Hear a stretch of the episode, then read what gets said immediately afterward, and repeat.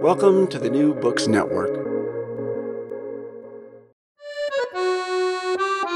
Hi, and welcome to the Ideas Roadshow podcast. I'm Howard Burton, your host and creator of Ideas Roadshow, and I'm delighted to be partnering with the New Books Network to offer you our uniquely eclectic blend of long-format conversations with a wide array of experts across many different subjects. The following discussion is a reformatted podcast version of one of Ideas Roadshow's first 100 film conversations that's also available in video and print formats. Visit ideasroadshow.com for more details. I never studied history at university, but I more than made up for it with my Ideas Roadshow experience, where historians make up, by some distance, the largest single category of guests. Why? Well, I suppose I could start developing some detailed theory about how they're more attuned to the human condition or something, but the truth is that it's more personal than that. Virtually every historian I've met is both a font of captivating insights and personal warmth. On the whole, there's nobody else I'd rather be hanging around with than historians. A particularly good example of what I'm talking about is UCLA historian Teo Ruiz, an internationally renowned scholar of the social and popular cultures of late medieval and early modern Spain.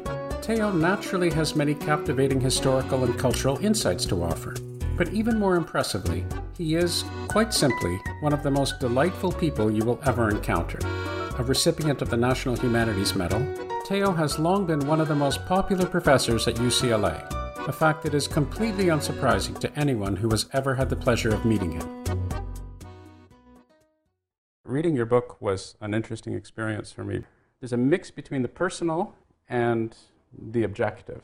That is to say, some things are very difficult to decouple between subjective experience and objective experience.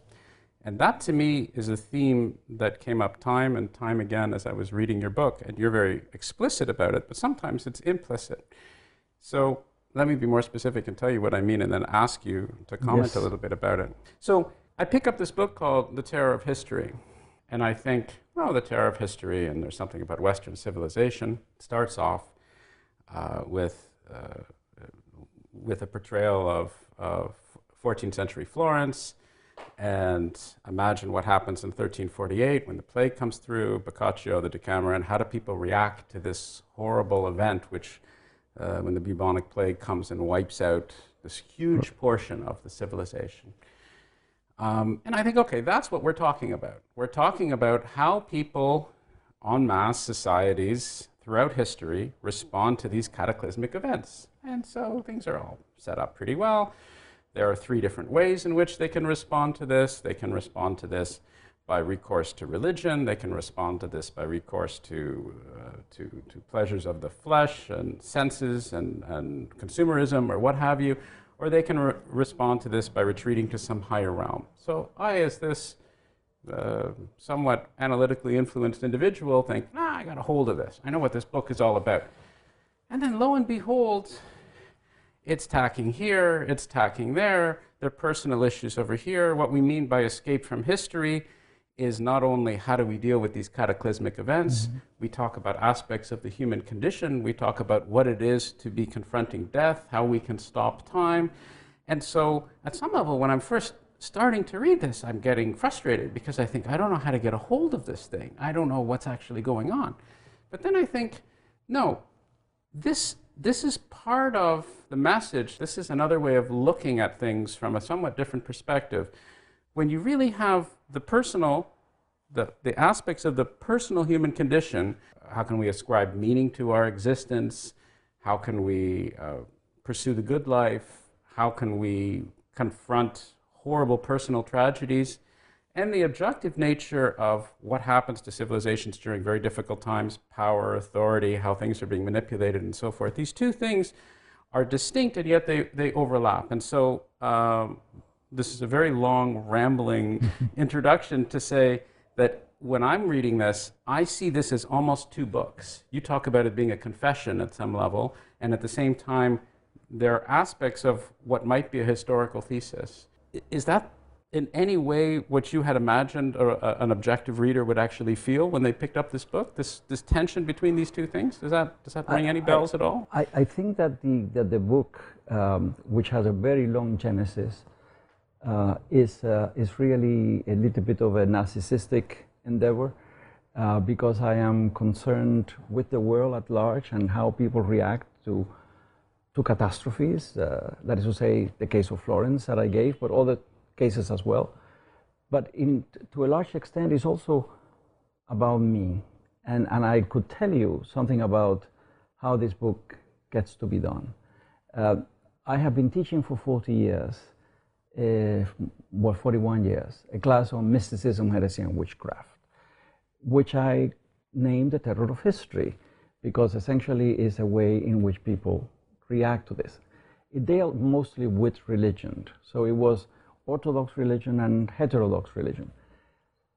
And I have gotten several, I made a tape, which I was, the teaching company made a tape. Sure. And there have always been an interest in publishing this, the course that I taught for the great courses of the teaching company, because it could also be a kind of manual that could be used in my classes. But a very, and I began to think about this, and a very perceptive reader said, no, no, no, no, this is not about this, it's about you, it's about what you want to do. And so I began to write these things with no intention whatsoever of publishing it. I really did it for myself. And so in that sense, there is that element of sort of faux memoir. It's not a memoir, it's not an autobiography. I don't know that I ever want to write anything like that. But it is also that letting out a little bit pieces of myself. And I will tell you what the genesis of this is. The genesis of this is that in a very difficult period in my life, when I was having serious issues with my personal life and so on, I began to write little stories, which I wrote, and I think I mentioned that in the book. One per year? Yeah, yeah, I wrote one a year. I began in '78, which was a difficult year in my life, and I did that for 11 years when my life changed in radical ways. And essentially, these were not intended for publication, were little anecdotes, little stories. Some I couldn't write, so like one about my father's death, I couldn't write it, so I wrote something else, something comic, Cubans and airports, what happens to Cubans when they go to airports. What does happen to Cubans when they go to airports? Well, they love airports, so you are arriving from New York and Miami, and everybody goes to, you know, receive you. It's like 20 people at the airport waiting for you, and everybody else is looking like, who is arriving? And, you know, it's Howard, whose relatives and friends of their relatives and people who don't even know you come out to the airport to receive you. It's like a big party going. You know, it's this. You're going to the airport. I go with you. You know, why not? So it's always like that. Or the fact that I do take people to the airport, or I pick up people at the airport. So you have this as well. Oh yeah, yeah. It's inconceivable for me for you to arrive and for me not to be there waiting for you. It's a cultural thing. It's a kind of cultural. Should we say, vestige that remains there. It's wonderful. Airport parking lots must love people. Yeah. So I began to think of these stories, and I began to, in a sense, connect them to the larger issue of how we do that. And so the book lingered on. I thought that it was such a self-indulgent book that I didn't want to ever publish it. And Brigitte von Reinberg at Princeton University Press actually like it a lot, and which I never did. And then I had another book, a big scholarly book, which in fact John Eliot was one of the readers, and on festivals and king's travels in 16th century, 50, and I think it was a kind of thing. I published this, but I also published that, and that's how the book came out. So I had not finished the last chapter, which is the one that I like best, which is the one about aesthetics. Right. Because even though I say none of this is really superior to the other, no, I know it's only superior by the one who experiences them. But I take issue with that, by the way, but anyway. Yeah, but even though you say that. But nonetheless, the one I really like, and the answer that I really like is the aesthetic one. It's this understanding of the world through aesthetics, through a search for beauty or knowledge or... Well, not surprising given your line of work. That is correct. So I wrote that in Paris, and one of the things that emerges there is also the deep awareness of being in Paris and reading Proust and connecting all that incredible sense. So in that sense, the book is two books. There's one about me, disguised in many ways, presented in a kind of very hesitant and sort of restricted fashion. And another one is about historical processes. I think that the point here is not an original one, is one inspired by Walter Benjamin and other people, is that the world as it is a particularly painful place to be. We try to make meaning in many different ways. So it's not even a question of facing a tragedy or facing a catastrophe. Right. So what do we do? How do we, in a sense, come to terms with the lives we live? What do we do that gives meaning to our lives when deep inside we know that there is no meaning? Right. That it doesn't really matter. Because this searching for meaning, this is a fundamental aspect of the human condition. This would happen whether or not there was the bubonic plague or whether there wasn't the bubonic plague. I mean, if it is not one thing, there's another. Right. Well, the bubonic plague, of course, was a big deal, so one doesn't want to trivialize it. But this is naturally associated, of course, with being human and trying to impose meaning in all sorts of ways. The hesitancy you mentioned was something that definitely comes across yourself.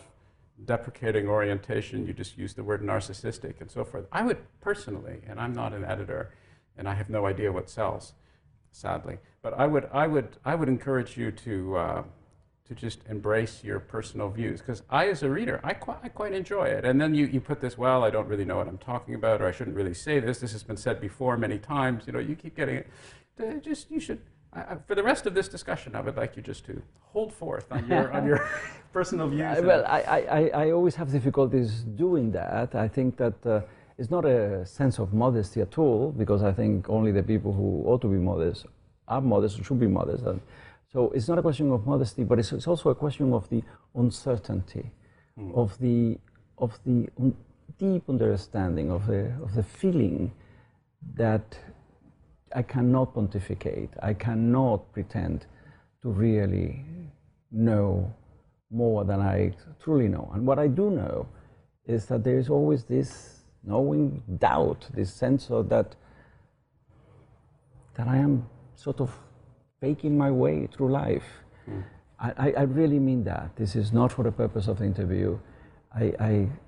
This sense that a part of me is something that I had as an adolescent, very strongly, that a part of me was sort of, in a sense, looking on the other part of me acting a life. And so since I have that deep sense of division within myself, of a very kind of critical, cynical part of me, sometimes looking out in the way in which I live my life and the things I do and the things I write, then I am always hesitant to, in a sense, put out and pontificate or argue or hold views with total and complete conviction. Because, I mean, I was reading certain things at a certain age that really shaped me and made me who I am, and I have been gone back to rereading everything I read between 12 and 20. So because I want to see how I ended up where I ended up. Right. And I always remember Nietzsche saying that it's not a question of having the sort of the strength or your convictions or your ideals, but rather of questioning those ideals and those convictions all the time. Obviously, I have certain views that are very solid politically, for example, very much on the left, and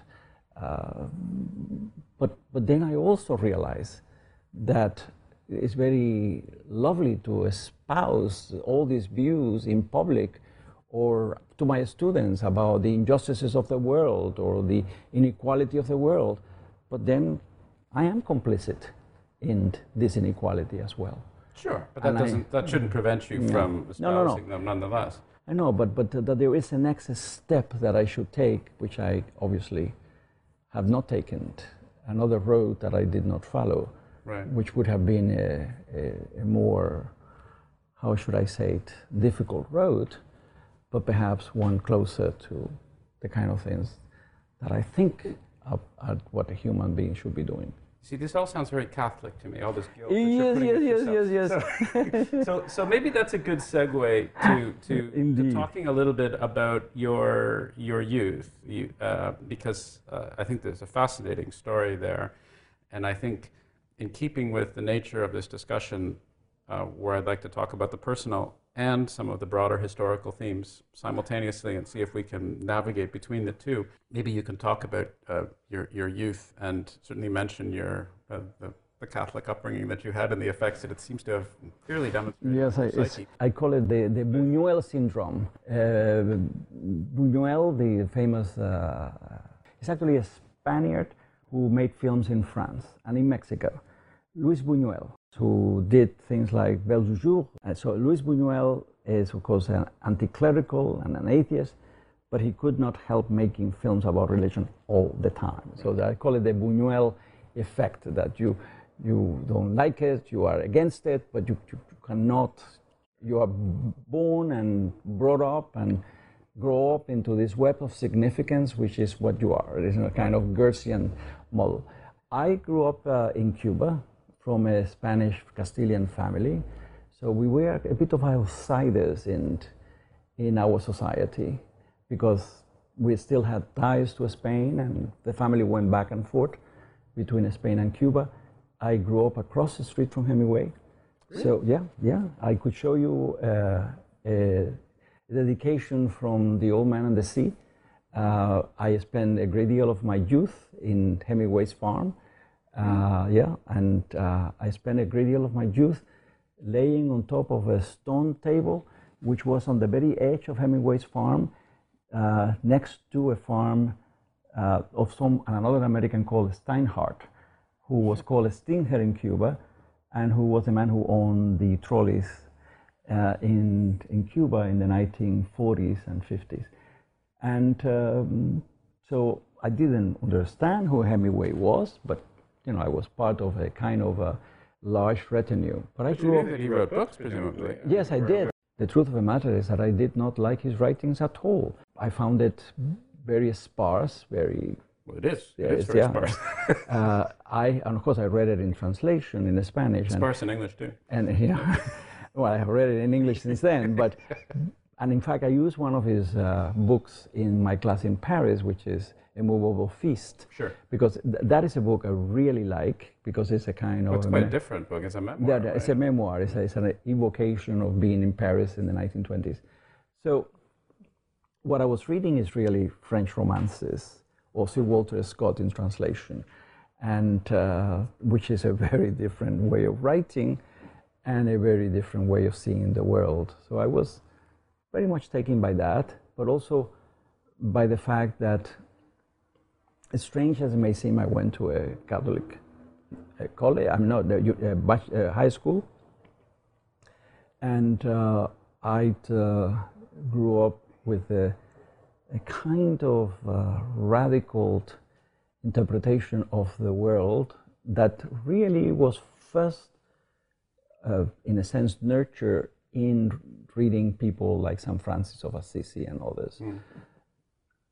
And then the revolution came, and the revolution was another form of religion.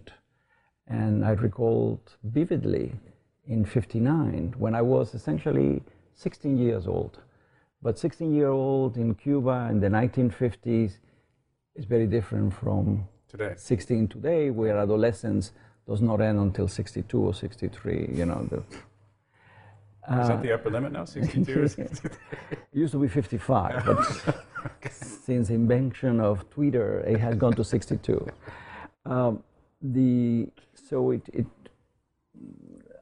There was, on the social level, and of course the Catholic Church has been extremely reactionary, sure, but Catholic thought on questions of property and poverty and the like can be also very radical and very... Well, Francis of Assisi. Yeah, yes, right? That, or the new Pope named Francis peculiarly, or in the, you know, the aspects of the gospel, that richness is a form of sinfulness, and the rich man will not be admitted into heaven. Mm.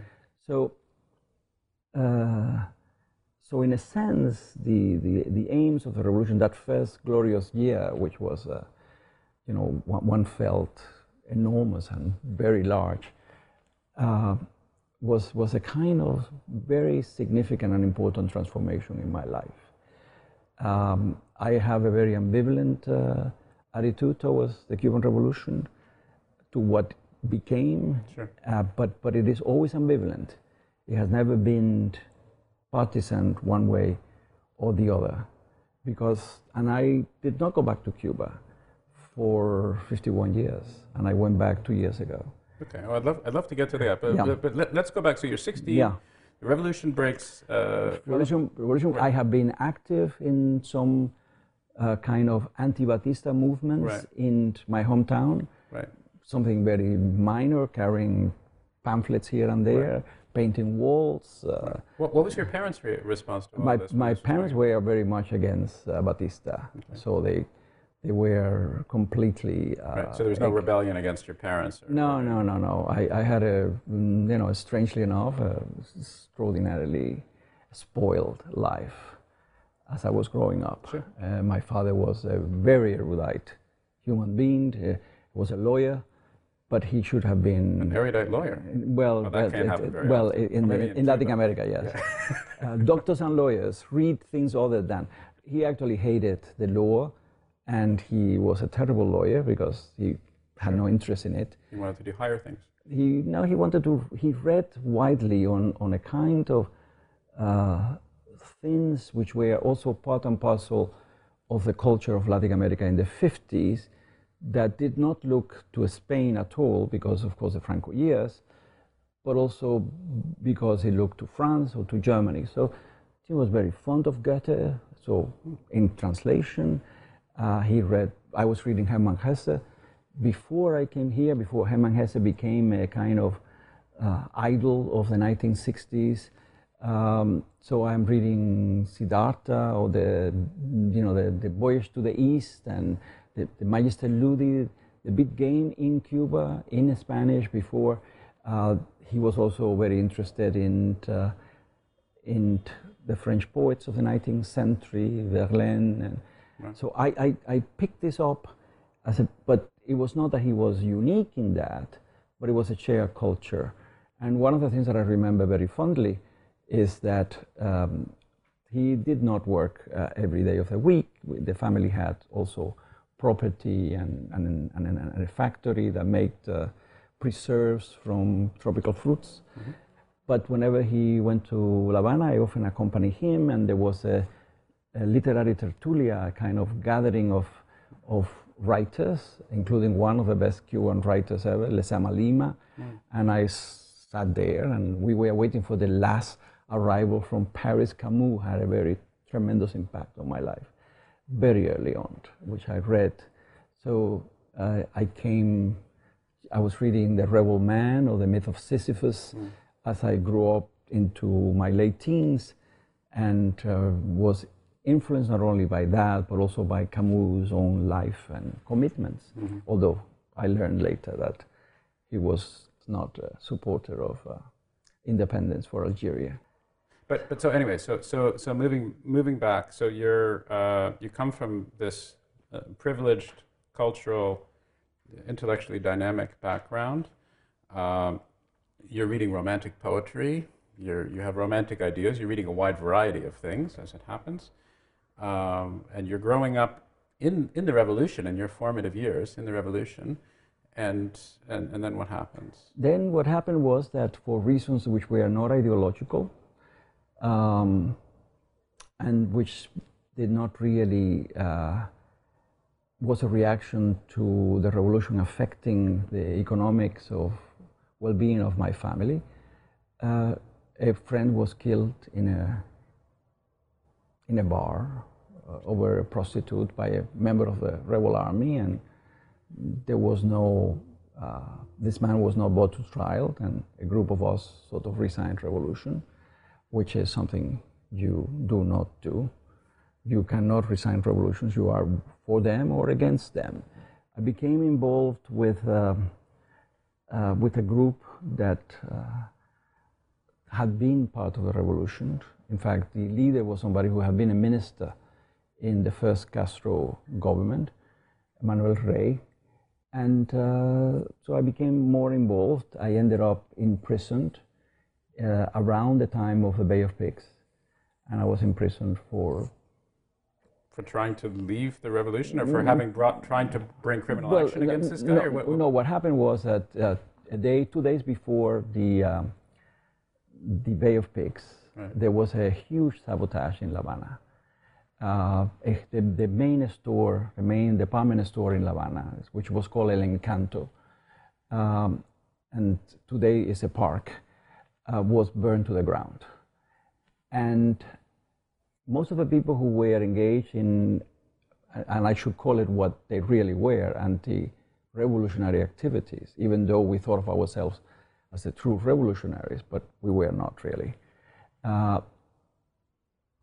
I knew about this event. I had no part in it, and we didn't know about the Bay of Pigs, which was essentially a CIA coup, sure, which caught people by complete surprise and which actually wrecked the resistance to Castro regime that came from the left.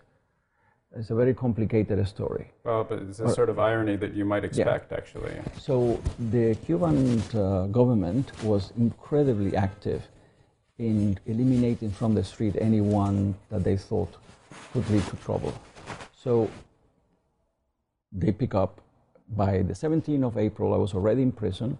By the 17th of April, because of the preventive custody of people, they took over 100,000 people in La Habana alone into prisons. And so the prisons became sort of overburdened with people. Now, this is a world before computers.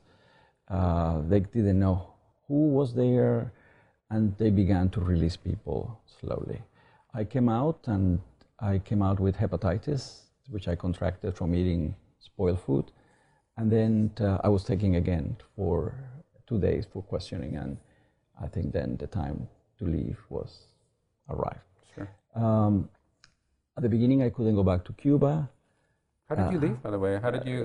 What was the story with leaving? The government let people out from time to time. Okay, so you didn't have to do anything heroic to actually. Okay. No, my family was sort of thinking of an embassy.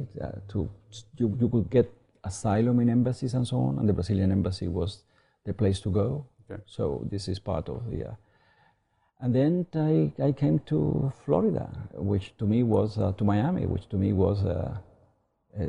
I was detained in Florida, in Miami, and I was sent to Opa-locka because somebody had accused me of being a communist. So I had a kind of a few days in a detention center in Opa-locka, which was an Air Force base. So you got to sample the two detention centers of two different regimes, as it were. Yeah, yes.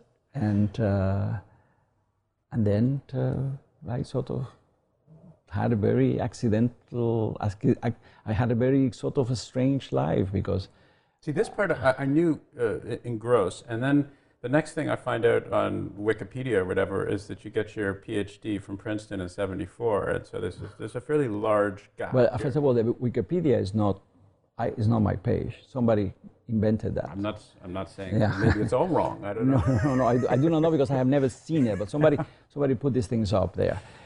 One of the things that happened is that I arrived in Miami. I hated Miami, which was crawling with Batista followers, the old guard from Batista, and for whom arriving in 61, which is when I arrived in October of 61, we were all the communists who have remained there so long without realizing. So I had a job painting a Hotel Casablanca on 66 and Collins Avenue. It was 7 days a week, 90 cents an hour.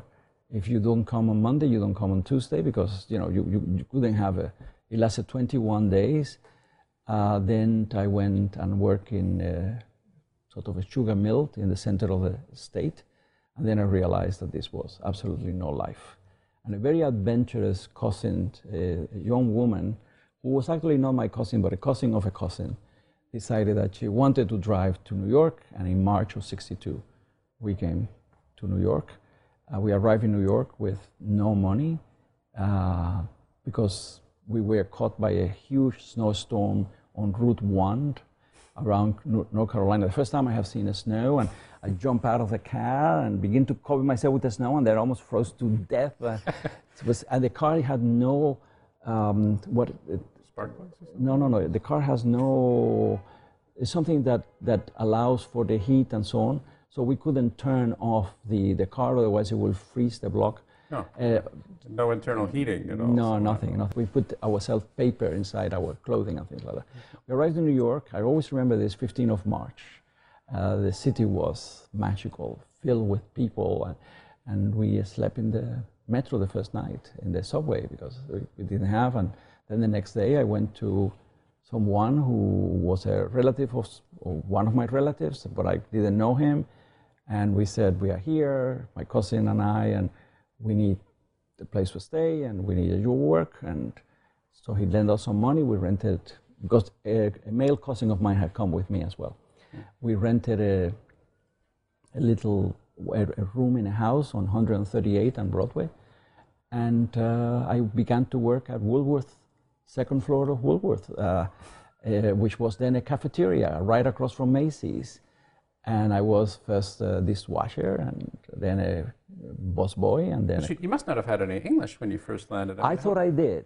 I have taken English in Cuba, although I took French mostly. Right. But I taken English in Cuba, but when I arrived, I couldn't understand a word, and I couldn't communicate. And I realized why, because when my teacher arrived in New York, I went to pick him up, and I had to translate for him, so...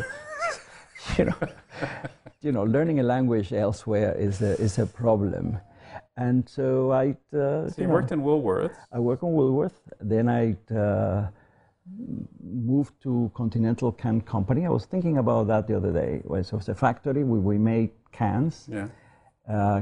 And there was a very good job.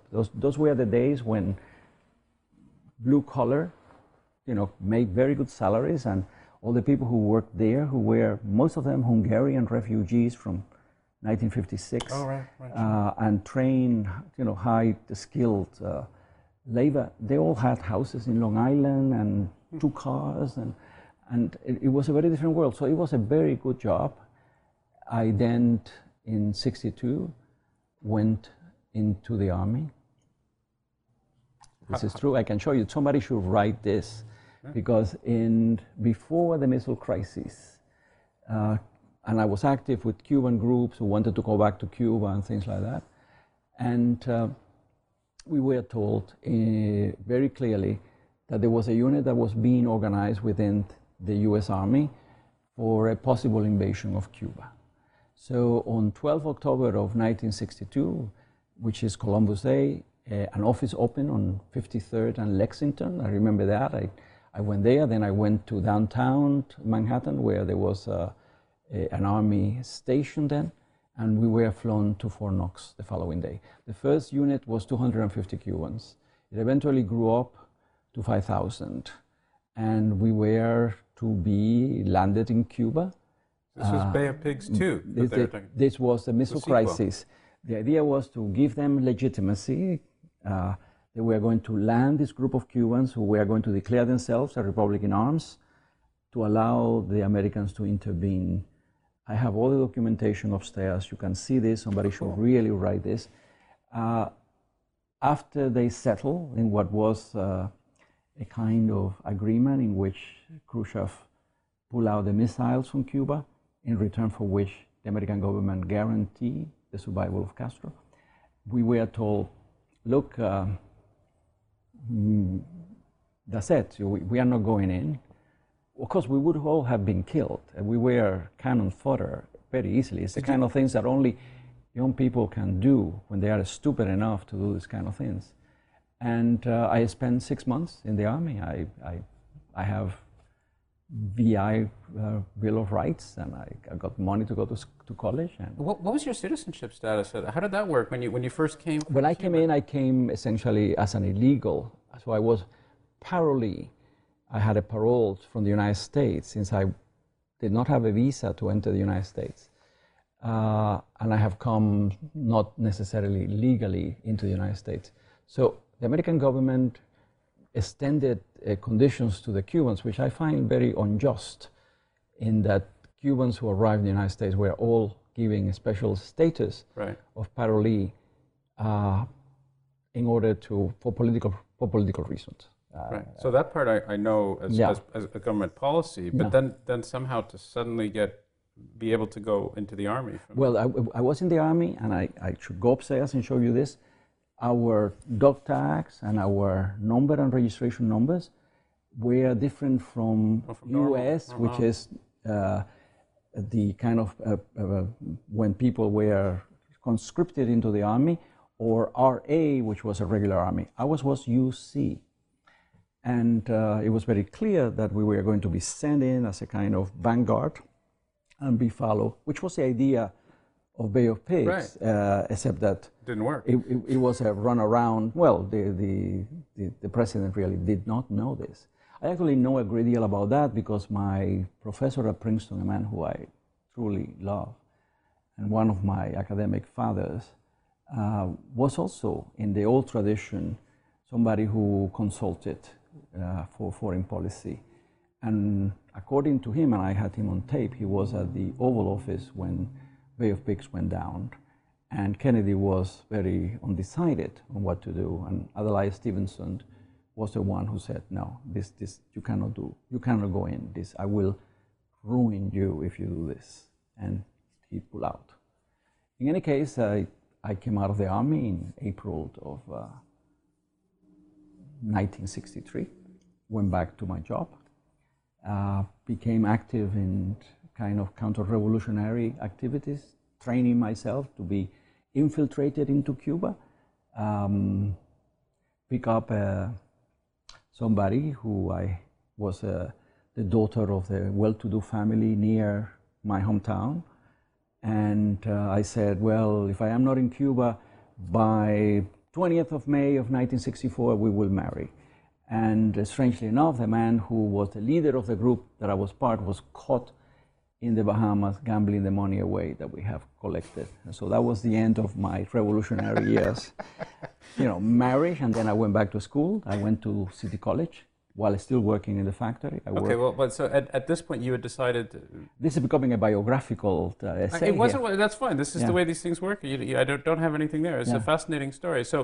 So deciding to go to City College just came out of the blue. You have been doing all these different things. Or were you thinking, I'm frustrated, I want a life of the mind now? How does this? Well, you know, I had expectations, intellectual expectations, and the factory work was very good. I could read while I work, and you were happy, so you didn't feel stultified so much when you were doing that. No, but I figured that I wanted to go and learn. Right. No, it was fun. I put guerrilla theater. It was the very beginning of Vietnam years, and we did guerrilla theater in the bathroom during the coffee, during the smoke breaks. You remember there was a smoke break stand, and you know, we listened to Bob Dylan, and it was just that part's normal. Yeah, so I had gone to City College when I arrived in New York to take English as a second language, and I was not ready. Emotionally or anything else to go, so I quit. And then I went back after I married. So I married in '64, in June of '64, and that September I went back to school. And I did fairly well, mostly because I had a very substantial training and education that I have received in Cuba. And did you study Spanish history at the time, or did you study history in general, or what sorts of things did you study? But you see, I always talk about serendipity, and I have said this in a kind of intellectual autobiography. I wanted to teach. That's what I wanted to do. I come from a family of teachers. All my aunts, 9 of them, were teachers. And so I never thought of becoming a scholar or writing books or anything like that. So I wanted to be a teacher. and I took a history major, but it could have been also a philosophy major. In fact, I had a philosophy minor. It was a means to an end to become a teacher. But it's also that it was obviously in the humanities. Mm-hmm. I clearly was not very good in math or anything like that. And like many other people, I have been, in a sense, enchanted by an instructor who was doing something in the Middle Ages. And I read a textbook by Joseph Estrella. So that's what I was going to do. And this was the gentleman who became your supervisor at, Princeton, right? At Princeton. And what, one just side question. This was the guy who's advising Kennedy? What is a medievalist doing advising Kennedy? Is this the same guy? Have I got the story correct? No, yes, you had it correct.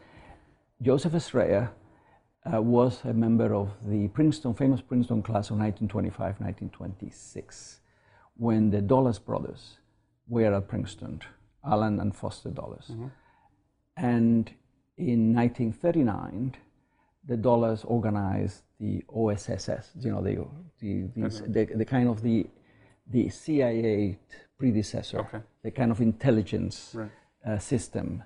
And they drew upon kind of scholars who were part of that Princeton group as consultants for this unit during World War II, and then when it became the CIA, for the CIA. And, you know, Alan Dulles ran the CIA for many, many years. And there was this Princeton connection which went back to the class reunions every year in which all these operatives met to discuss and came to Washington to provide advice, and which, you know, in the 70s and 80s, we all disliked this immensely and fought against it because it was a kind of meretricious service to the government. But in retrospect, those were very innocent years, because I think that this country could have benefited from having some historians tell their president, don't get into this place, you're going to get a lot of trouble here. I just can't imagine George W. Bush being advised by a medievalist, but, well, maybe not, crusades, you know, so anyway, that's it. In any case, I went to city, I did very well, I continued to work, so I worked during the day and went to school in the evenings. I either took the metro, the subway to City College, which to me remains one of those golden ideals. At that time it was free. I went to school for free in this country. City was free. Wow. It was incredibly nurturing. I had, all my teachers were mostly German refugees who had landed at the City University. The classes were very small. It was a tremendous experience, a very positive, wonderful experience. And I was caught up into this. So I went and talked to someone who taught part-time, but who was the head of the social science department at Washington Irving High School in Union Square. Mm. And I said, I want to teach in primary or secondary school. And he turned and said, with that accent, impossible. You should go and get a degree and teach in college where it doesn't really matter. So that's how I ended up applying for a, I applied to Princeton, did not get in, went to NYU for an MA for a year, and then I re-applied to Princeton and got in. And Princeton was also a kind of, by the way, I also, when I entered NYU, which was a more demanding thing than the BA, I quit my job and became both a superintendent in a building in Astoria, Queens, and a cab driver 4 times a week. So I drove a cab in New York in 1969 to 70. I drove a cab from September to when I went to Princeton in late August. Wow, so you had educations across the board. Yeah, and I had a wonderful experience as a cab driver. I was tremendous experiences, positive ones, most of it. So I went to Princeton and I did my degree very quickly. I wanted to be a French historian, because of my French, and because Estrella was also a French medievalist. Mm-hmm. But when the time came to do my research, I had a wife and 2 kids and not enough money to live in Paris, so I went to Spain, which was cheaper. Wow, that's it. That's it. Okay. So this has filled in an awful lot of gaps for me. But you, of course, you've kept a French connection. But we'll at least spiritually and professionally as well. But we'll get to that. So let's move to some of your work in medieval history and Spanish history, and much of it, of course, cuts across all sorts of nationalistic boundaries. And you talked about witchcraft. As a course for the great courses and the courses that you've taught and so forth. And I want to tie this to the other strand, which is this objective notion of how people respond to historical events or perhaps broad themes in history, if I can impose some external structure, and some of the power structures that are associated with that, because you allude to that in your book as well. One of the things that you mention when you talk about witchcraft and you talk about major societal movements that are at least are influenced by religion or apocalyptic movements and so forth, is the curious juxtaposition of how some of the most barbaric, closed-minded, superstitious movements can arise in tandem with what we now consider to be foundational movements in the Enlightenment and Renaissance and developed thinking. So how is that possible, first of all? How is it possible that these things have happened simultaneously? Well, I think that Walter Benjamin's statement that there is no monument of civilization that is also not a monument of barbarity speaks to the fact that high culture, the Renaissance, the scientific revolution, is built upon the shoulders of the many who toil in ignorance and so on, and that many of these movements are also in a very functionalist way. I don't particularly subscribe completely to that, but there are ways in which you can channel, I mean, this is, again, not original. Delumeau said that long ago, is that you can channel a great deal of the anxieties of a society into these persecutory stages. I began my career as a historian, as an institutional historian. I was trained by Joseph Strayer, and we wanted to know about the administration of France under Philip IV, end of the 13th century, beginning of the 14th century. That's what we learned, and my first work was essentially in that vein about Burgos and so on. But I have three great later influences in my life, which do not erase what I learned from Joseph Strayer, who was an extremely nurturing advisor. I am here because he allowed me all kinds of mistakes and supported me. And he was extraordinarily kind to me and to some of the other graduate students.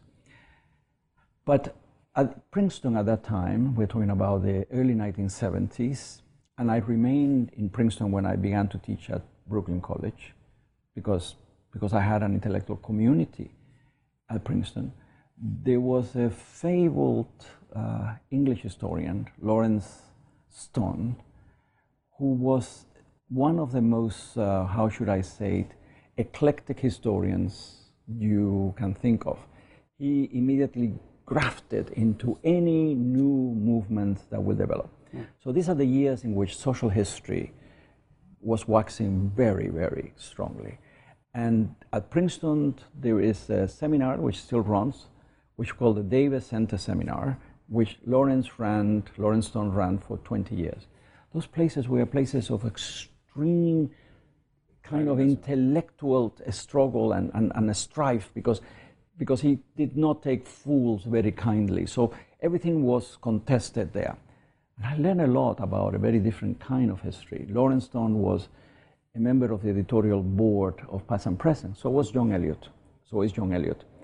And that was a kind of neo-Marxist social history best exemplified not only by the work of Lawrence, but the work of people like Rodney Hilton. Isn't Eric Hobsbawm on the Hobsbawm. Sorry, I only read these things. No, Hobsbawm, who, so it was very exciting.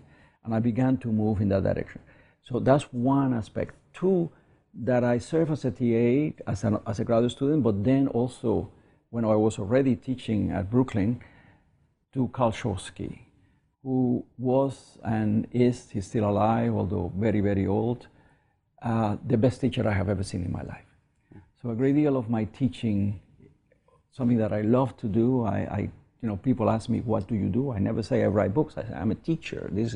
This is what I love to do. I'm coming to the end of it, but I love still to do it.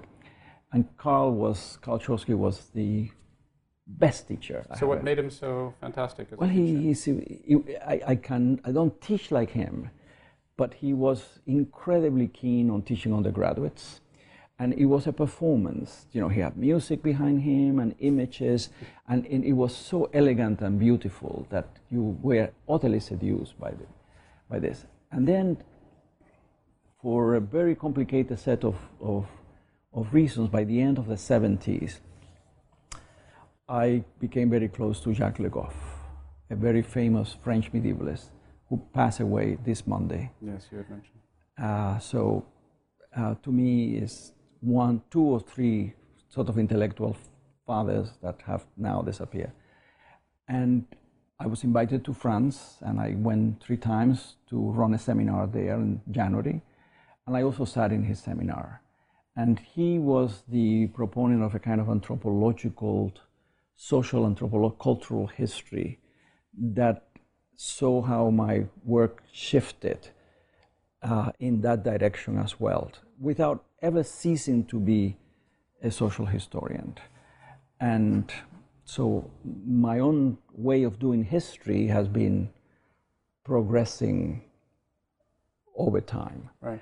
But the question that you ask is, how do you have periods in which you have all this incredible cultural production accompanied by extreme persecutions of people? And I find that very much the pattern of historical development.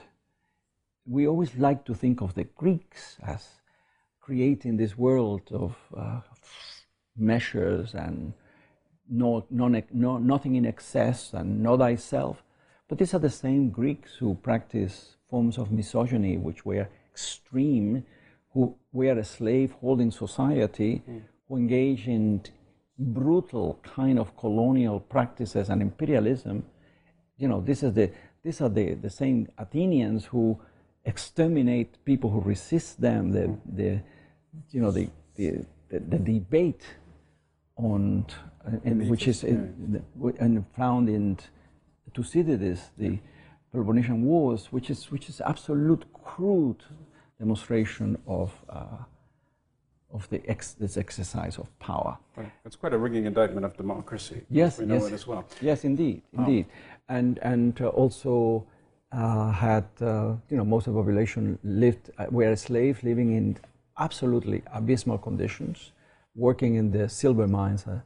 And you mentioned this as well, because isn't there there seems to be some distortion over history, because we pick out the best things, the best people. We pick out the elevated, the cultured, the eloquent, and that's natural, of course. You look for Plato stands out, Aristotle stands out, Aristophanes stands out, and so forth. But that's not necessarily indicative of the great masses of the people who lived at the time, or their policies, or their persecutions, or any of these things. So perhaps this is a very complicated historical question.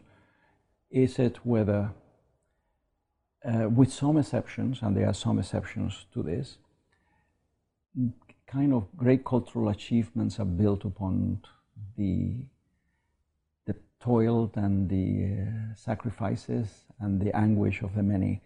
I think today in the world, I put things on my door. For example, the growing level of inequality in the world. There are a few societies that have fairly good amount of equality and good education and good health systems. We know which ones they are. They are the Scandinavian societies, but of course they also are not welcoming of outsiders, and they are very homogeneous, and they have a level of prosperity and well-being which is certainly not matched by the world. And I was lecturing in Spain, and while I was there, we saw this event on television in which sub-Saharan Africans come across the Sahara and then mass in little woods outside the fences of Melilla, which is a Spanish enclave in North Africa. And then when the moment is ripe, when scale the fence, they try to scale the fence, right. Thousands of them, only 500 make it, and they make it on the other side, and they kiss the ground, and they say victory, victory, even though they have gotten just to a place where they are being held. That's happening at Lampedusa, the island of Sicily, Mineo in Sicily, and so on. And the discourse that I hear in among my friends, people who I think very highly of, is highly anti-immigrant. You know, these people are destroying the world. Well, but this is the point, isn't it? Why will one migrate? In most cases, one migrates because one's life is almost unbearable until we sort of equal or level the playing field.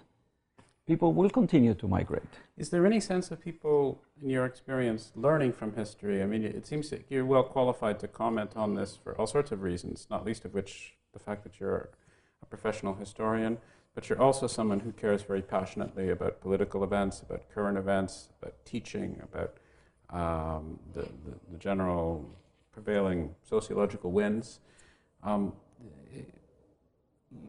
One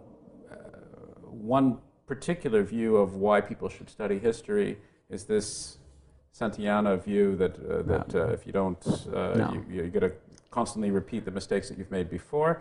But that's not. I'd like you to comment on that. But there have been people from Thucydides on down who've talked about why it's very important to document things. The Thucydides was going on, of course, as you know, about, well, I'm going to tell you the symptoms of this particular plague and disease so that you can identify it later on. Yeah. And so there, are we learning from history? Is it folly to even imagine learning from history? I think we learn from history. Otherwise, what am I doing here, right? I should be teaching science fiction or something like that. Right. I think we learn from history. I do not think that if we don't learn from history, we're going to repeat the same mistakes. Although there are patterns, history never repeats itself. Sure. It's always very different. The context is always changing. There are things that are similar. But isn't that really what he meant? Isn't that more metaphorical? Yeah, I mean, he probably didn't mean repeat exactly the same thing. Yes, but essentially what it is that we don't always learn enough to avoid the mistakes, because the individual who learns history or... But I think that this summer I was teaching in Paris, and as always I went to visit Jacques Le Goff for lunch, and I am teaching a class online, which makes me feel like a traitor to my students, but the one I was talking about a question of accessibility, and my students were reading an article by Jacques Le Goff, which is a very famous piece on church time and merchant's time, in which he talks about the manner in which the clock is invented and people begin to think of time no longer belonging to God, right, but belonging something that you can make money out of it. Right. They can possess it themselves somehow. So I asked him, would you say something to my class? And so he's very eloquently. I'm sorry my wife is not here because she could show you the video that we have. He said, I will begin with a painting by Gauguin, and the painting's title, which is in Ohio, in a museum, is Who Are We, Where We Come From, and Where Are We Going? And he said, these are the history, the questions that history can answer. And I think it is important to, in a sense, think historically. Not only because we may avoid some mistakes if we know the history, not that we are going to repeat the mistake, but we could avoid some mistakes. But it's also because we as human beings are deeply bound by historical processes, even if we never understand them as such, or even care about history, because history is now thought out. I could see it among my students who are coming from high school as a memorization of certain dates, rather than understanding the historical processes that lead to a witch craze in the midst of a Renaissance, or to the Bacchanalias in Athens in the midst of the most amazing philosophical outpouring. So I think that if we want to know who we are and where we are going and where we come from and so on, we have to, in a sense, know history as not as a science, but as a humanistic discipline. I think that there's something beyond that, and that is that without humanities, without history and literature and so on, we cannot be, in a sense, full citizens. Citizenship requires a kind of understanding of issues. You see it, how in the political processes in this country or in other countries, the truth is continuously distorted, the past is continuously reinvented. I also, you know, it's remade. I have always been so moved by George Orwell, 1984, because it is absolutely true, the past is always malleable. And I tell that to my students. The past that you're learning here in this class is my perception of my, but we must learn about different interpretations of the past if we want to sort out, in a sense, how we are going to be full members of a democratic community, whatever that is. So it's this idea that one has to be continually engaging. I mean, there are a bunch of points that you're putting in terms of looking at other perspectives. There's also the sense of constantly digging deeper, having responsibility oneself for investigating things, being aware of things, making sure that you're not duped and so forth by authorities. You said something which was a bit intriguing when you said, it's just one perspective. I mean, of course it's your perspective and your research, but I'm guessing you believe as a historian, if not in some objective truth with a capital T, there are events that have happened. They may be interpreted differently, but I mean, it's not all, we're not talking widespread relativism here, presumably, right? I mean, there has to be some sense of... Well, I had this discussion with my students on Tuesday. I'm teaching a sophomore seminar, and they were very adamant. It's a sophomore question, so I apologize for that. No, not at all, not at all. It's a very good question. The truth of the matter is this.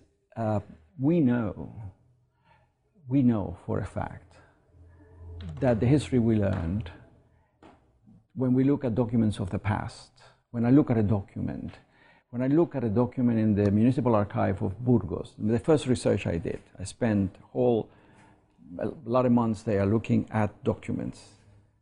But let's dig deeper into that. Who wrote the documents? For what purpose are these documents written? The documents that allow us to see the past are mediated by such things as learning how to write, in a society in which the majority of the people do not write. It is also, most of these documents are either administrative documents or having to do with transfers of property. It, in a sense, it buttresses, it provides, should we say it, a written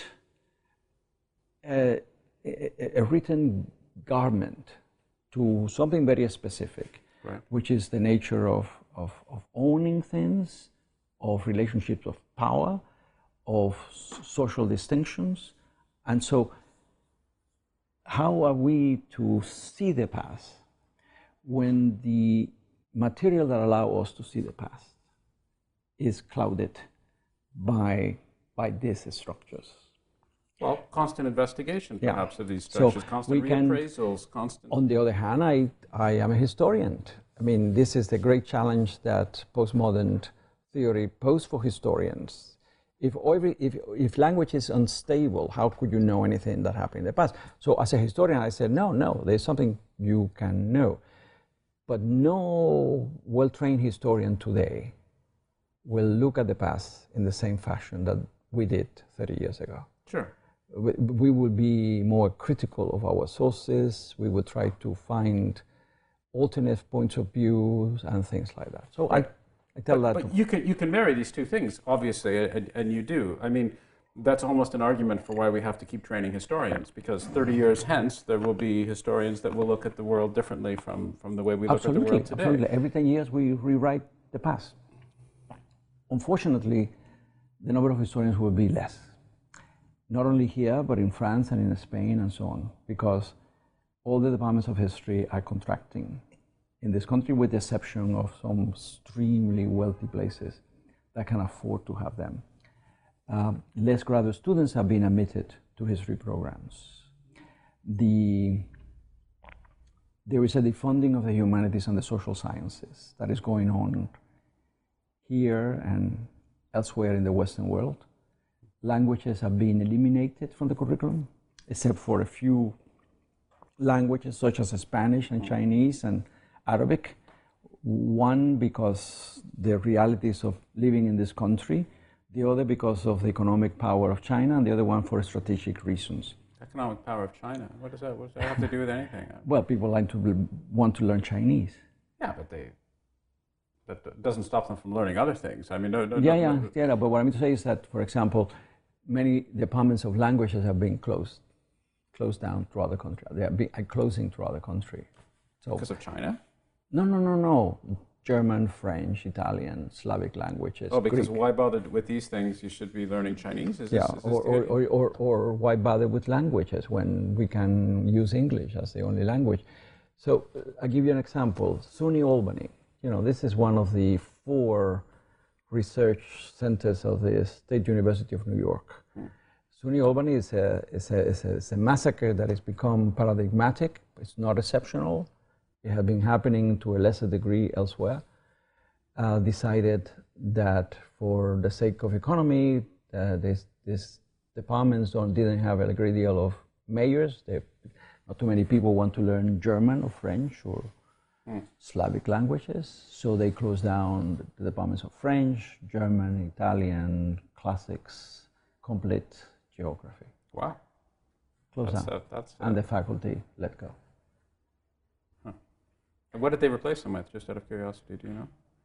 So let's say that you are a student, you send your child to study at SUNY Albany, and she wants to be a historian of France or of Germany, or there is no way in which she can learn the language, although the languages will probably be taught, but cannot learn the literature. Oh, service functions. Yes, right. So that essentially then she will choose to do U.S. history or Spanish history or Chinese history. Yeah. And this is a trend that is, you know, there's a kind of attack on the humanities and the social sciences, which is widespread throughout the Western world, and in which the opportunities to enter the profession are far less than they were when I came out. So I want to explore that a little bit more in the future. I want to talk about the future of history and so forth. But let's talk about moving back a little bit to what we as a society can learn from history. And as you were talking, I thought to myself, well, can we actually point to any concrete cases, whatever this means, on a sociological level where we can say, oh yes, we as a society appreciated this historical event. We didn't go here and we went there instead because we realized, that way lies madness. We've done that before. Is it? Well, I do not know that we can point out directly one event that you say we didn't do this because we had suffered it in the past. Roughly, but I could give you one example, which is the great crash of 1929 clearly caught everybody by surprise. Mm-hmm. Well, we came very close in 2007, 2008 to something like that. A crash that was inspired by a few people at the top who make huge amounts of money out of these miseries of the world. Mm-hmm. It's very clear that governments immediately reacted to the crisis. And Ben Bernanke was actually a student of that particular crash, as I understand it.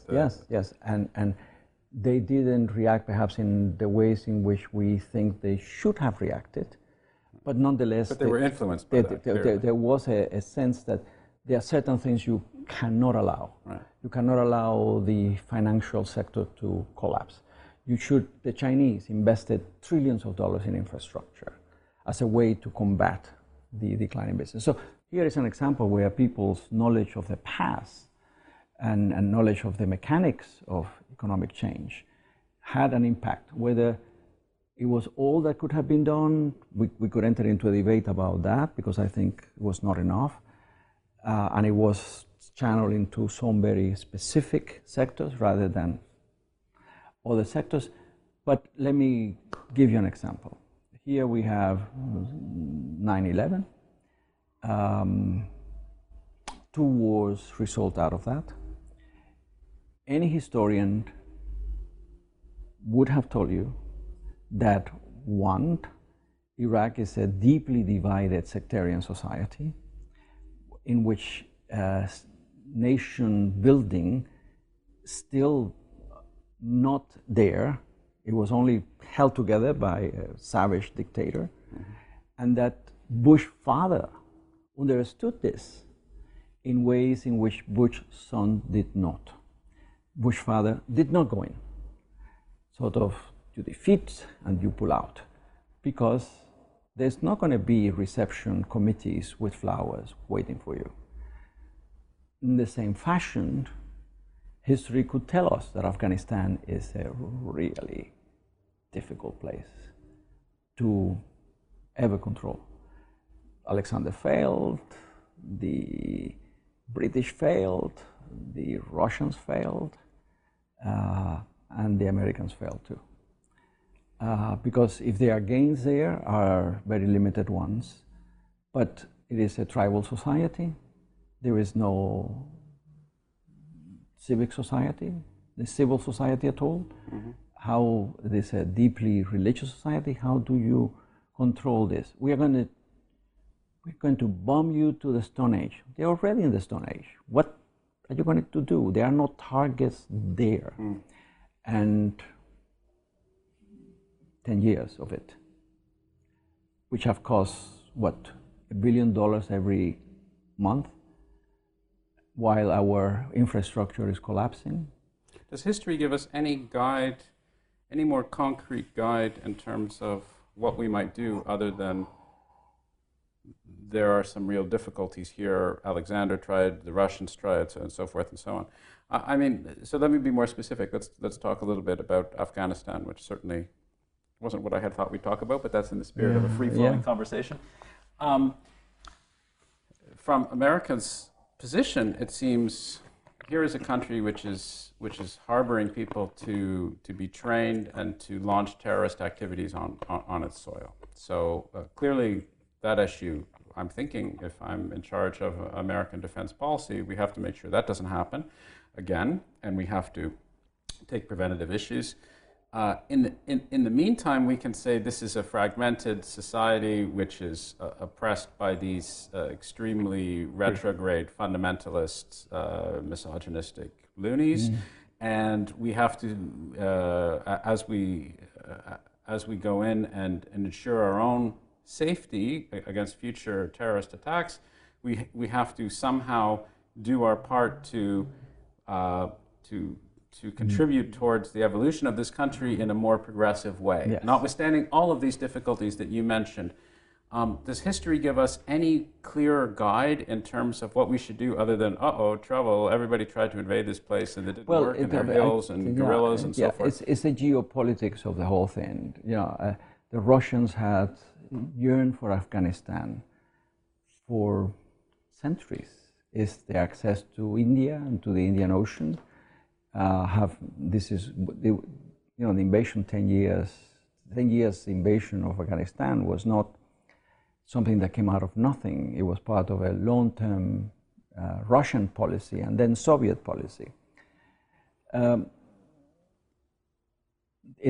are no easy answers ever. You know, this is the place from where the attacks came, and the Al-Qaeda has sort of deeply rooted into the area, so it's in the area of Pakistan. I don't have answers to this, right, but it's very clear that attempts to create a civil society, which, you know, I was reading today about the number of women who are at a meeting and some women running for office, so there have been some progress. But how deep is your involvement there? How are you going to get yourself involved? After all, the Americans had long been involved in Afghanistan. Sure. They supported the Taliban against the Russians, because the enemies of my enemies is my friend. Sure. So, but I'm not holding a brief for American foreign policy. I'm just saying, as a historian, I'm looking for a future situation where a historian can provide valuable advice. And it seems to me the advice of, well, this is a potentially unconquerable country because lots of other regimes have tried to conquer it. No, but it is a potentially unconquerable country because of the fragmented nature of that society. Not because the British fail or because there is no hold. You know, the European tradition in which you can defeat an army and then the capital surrender and you're giving a key doesn't work in history. You know, that's very lovely. You defeat your army in the field and then somebody comes in and gives you the keys to the city and, you know, the surrender of Breda. And there is all this courtesy. The Russians proved that twice. They will not surrender. They will suck you in and eventually they will kill you. They did it to Napoleon, they did it to the Nazis. Yeah. You know, sort of, so there are societies in which there is no center capturing Kabul and putting a figurehead who is corrupt and who has all these tribal affiliations in a country that is deeply fractured about by different tribal societies. There is a very interesting film. It's actually surprising film. It's made in Israel. And I think it's called The Tank, although I will not swear by that. Mm. And it's a film about a valley in Afghanistan where a Russian tank that has just destroyed a Pashtun village gets separated from its main column. This valley has only one exit. And it becomes lost in this valley. It doesn't know where to go. And then the Pashtuns come out to hunt the tank. It is a surprising film because it is also, in some respects, a film that gives you a lens through which to look at historical processes which are not necessarily in books, but which are about the passions that agitate humans. It is also that is made by the Israelis. And there is, at the end, you come out there almost as a kind of glorification of this drive of these tribal people to revenge. They couldn't care that these Russians were communists any more than they care that the Americans are Democrats or are from democracy. They were in their They were territory. In my village. Right. You destroy my village. You kill my relatives. I'm going to come after you. And it's really a remarkable film because the Russians themselves are ambivalent. Some are gung-ho and some are like, what are we doing here? You know, this is totally insane. Some are friendly to the Afghans or the Pashtun, and the others are not. So they even have, in the very traditional fashion, they have a member of the Afghan army with them.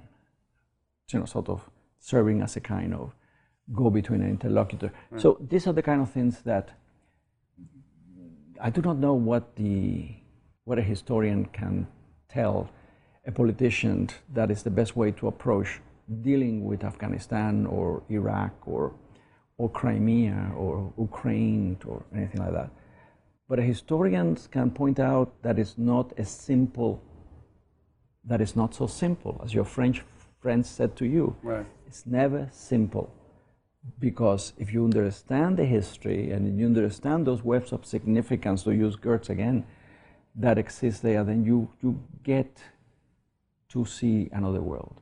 Because we are all in our little caves and we are very different from each other. Sometimes we can go into other caves and see the other people, but we don't fully understand them ever. And therefore, we have to be aware of this, and that's what history, in a sense, can teach us.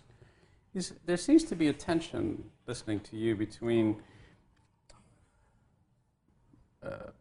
immutable laws of humanity, as it were, and a sense of progress. Let me try to be a little bit more specific.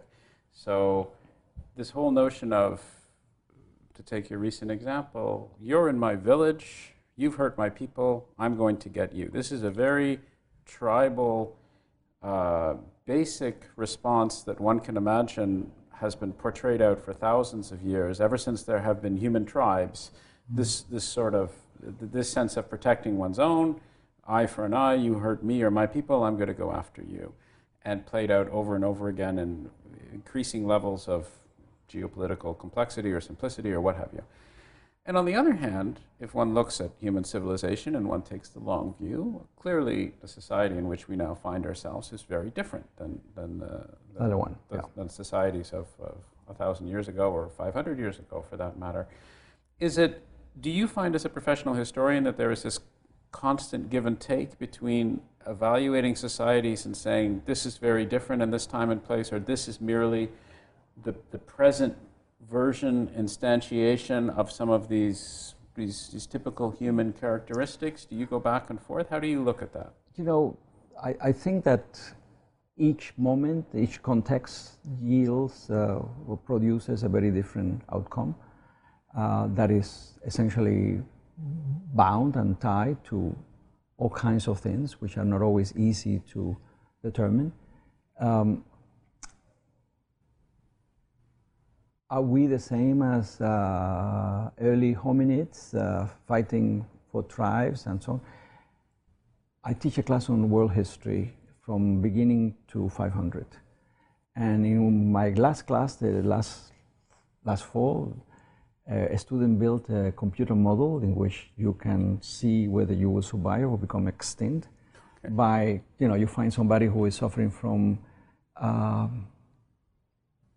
smallpox. Do you bring it and try to cure her? Do you isolate it, or do you kill it? And depending on the variables, you end up sort of reproducing or dying. Huh. So it's not always easy because each condition varies. I have my very, how should I say, serious doubts about the idea of progress. Are we more civilized today than we were 1,000 years ago? Probably. Are we had more technology at our hands? Probably. Are we, as a group, not as individuals, which vary immensely, as we as a group more tolerant? Probably.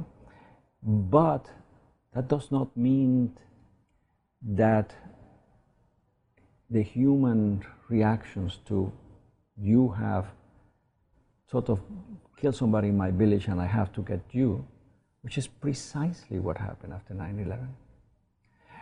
I was here in 9/11, here in this house, in this apartment. The buildings across are built by the same architect who built, you cannot see it from there, you can see there. They are 1/3 the height of the World Trade Center, but it's the same architectural style. Oh, really? Except that it's triangle instead of. I traveled to New York in one of the first flights, going back. I walked to the site. I walked back to Union Square, which was filled with signs, time for peace, we must forgive, you know, we must understand the elements that prompted this kind of behavior and action. That did not last, because it is so easy to manipulate this justified anger. It is so easy to forget. So we lost, what, 3,000 plus people at the World Trade Center and in the other terrorist attacks, which is 3,400 too many. But then, how many have died in an attempt to pay back for this? How many? Over 100,000 people in Iraq. Really? It's 100,000? Yeah. Really? More than 5,000 American soldiers have died. And we do this all the time. In the 21st century, sophisticated people we are. Mm. Enlightened people with access to all kinds of technologies and so on. It's so easy to kill someone with a drone. Yeah. It's so easy to kill someone when you drop a firebomb in Hamburg. You don't see the people who die. Technological progress has also made possible carnage in ways that were unthinkable. This is the 20th century. It's one of the most brutal centuries in the history of mankind. Sure. I cannot even think of anything that comes close to this, beginning with the Armenian Holocaust, genocide, the First World War, which was the relocation of the kulaks by Stalin, the Second World War, which was even exponentially the atomic bombing of Hiroshima and Nagasaki, the fire bombing of Dresden and Hamburg, the blanket bombing of London by the Germans, the destruction of Guernica by the German as a way of testing the possibilities of this, the Cambodian massacres, the Hutu and Tutsi battles in Africa. 20th century, the century that has given us television, computers, and cell phones. And let's not even think about the Nazi Holocaust, which is a chapter into itself. Hmm. So, in terms of progress, it's an open question, to put it mildly. Yeah, in terms of progress, Nietzsche traced this first. Have we progressed as humans? Are kinder, nicer? Well, probably we are kinder and nicer, certainly to those around us. But the same person who is very kind and nice and so on will spend millions of dollars campaigning to block immigrants from entering this country or Europe, or to make sure that people cannot marry if they are of the same gender, or that women do not have abortions. And you talk about, just being very specific, in the Terror of History, but also in some other books, about the relationship between religion and power as well. So, is this, and this is not, as you freely admit, and as everybody who investigates this knows, this is not hugely original. Many people have commented on this. More people who have looked at this have commented on it. I mean, it's a fairly obvious truth. And this is all part, I think, if you take an anthropological perspective, humans form societies, there are control factors in place, religion has always played a role in terms of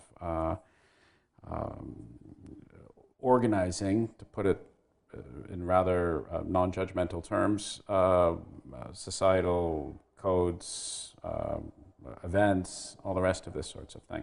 And so it's not surprising that there is a link between these things. Has that changed? Is that evolving? You've looked at this again from taking the long view. Are we now at a stage when we can say, well, yes, that's true that religion and power have always been deeply intertwined, but now we have the separation, formal separation of church and state, at least in some parts of the world. We have an understanding of the dangers there, and we've made some kind of progress, objective progress, in terms of the of a detachment of these two things. Is that a fair comment, or is that actually not the case? It is true that in some advanced societies, religion and politics have been severed. I again refer to Scandinavian societies. It is true that there are countries such as France, which is exceedingly secular, even though 11% of the population now is Muslim and there is problems growing. But it's a proudly secular society. I mean, they constantly refer to the 1905 legislation and so forth. Yeah, and it's clear that in places like England, the church has lost all of its relevance, even though there are fundamentalist groups among Muslim inhabitants of England. So it is clear that in some places the role of religion has diminished. There are other places where religion plays a significant role in terms of politics. The United States is an example of this. And yet there are developments that are inconceivable and impossible to have been predicted by historians. For example, attitude towards homosexuality or in this society has dramatically been transformed in a period of 10 years. I mean, why? How does it happen? It's really, politicians ran on an anti-homosexual platform, right, 12 years ago, right, and now suddenly nobody gives a hoot about this except for some crazies. Right. Marijuana legalization as well. I didn't see that one coming. Yeah, I like, hello, how does it happen? My goodness, like nobody cares. So that there are social issues that have moved very quickly into where others are not. Immigration, religion. This is a deeply religious country, at least half of it is deeply religious. But I actually truly believe that the great enemies of mankind are nationalism and religion, and that most wars have been fought either by people who argue my country needs to expand or is better than, right, yours, or by people who said you are not of my own religion and therefore I have the right to kill you. Or both. Or both, and often both. You know, in World War I, the German bishops prayed to God for a German victory, and the French bishops prayed to God for a French victory. So, but is there problem? I mean, so the way I look at it, let me just posit my view, and you can react. I certainly see that humans are these en masse, these very selfish, retributive, horrible beings that act in very horrific ways towards one another, but there are some things that do seem to have changed for the better on a sociological level.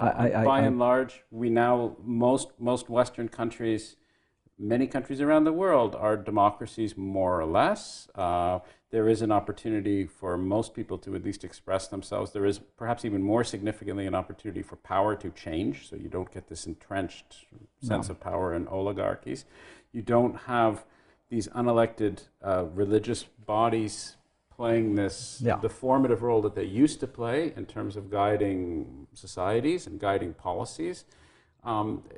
So I don't look at myself as a wide-eyed optimist by and large, but if I look back, you're a medieval historian. If I ask myself, would I rather live in medieval times or would I rather live now, I don't have a whole long decision to make. I tell my students, don't glorify the Middle Ages. The Middle Ages was a terrible period. Most people die very early and live very miserable lives. Only very few at the top live somewhat acceptable lives, and that was not very good either. Right. So I don't want to glorify I don't want to glorify the past, and I don't want to think, oh, we're living in this wonderful age now. But I do think there is some sense of progress. There is some sense of progress.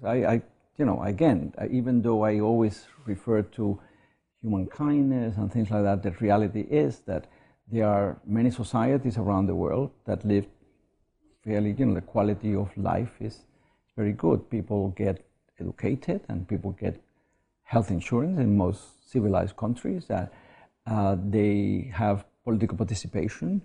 There is a redistribution of wealth in some countries and not in others. However, having said that, the developments that really date to this crisis, but which have been growing for a long time, is alarming. Because one of the things that is very obvious is the growing inequality, right, between social classes. And on 12th March, in the New York Times business section, there is a review of a book written by a Frenchman, of all things, in which he looks at all economic data for 100 years. And the final kind of outcome to this is that inequality is growing rather than decreasing. This is globally, presumably. Globally. It's certainly growing here. Yeah, it's growing in many other countries. And in other countries as well. It's that democracies great promise was that they were going to, in a sense, level the playing field, and that is not true. And, you know, I do not know, I have not read the book, I do not know what kind of evidence, but I found the article. In fact, I took it with me. I was leaving that morning for Spain, and I took it with me, and I have it in my office, and I'm going to cut it and put it on my door, because it's a very alarming situation. Will the world in which I grew up exist in the next 10, 15, 20 years? I am perhaps a little bit of a pessimist in this, but I don't think it will. Yeah. I don't think my granddaughter is going to do very well. She, you know, I'm putting money like crazy away for her and things like that. So, but will she have the same opportunities that I had? I don't think so. Mm. I don't think so.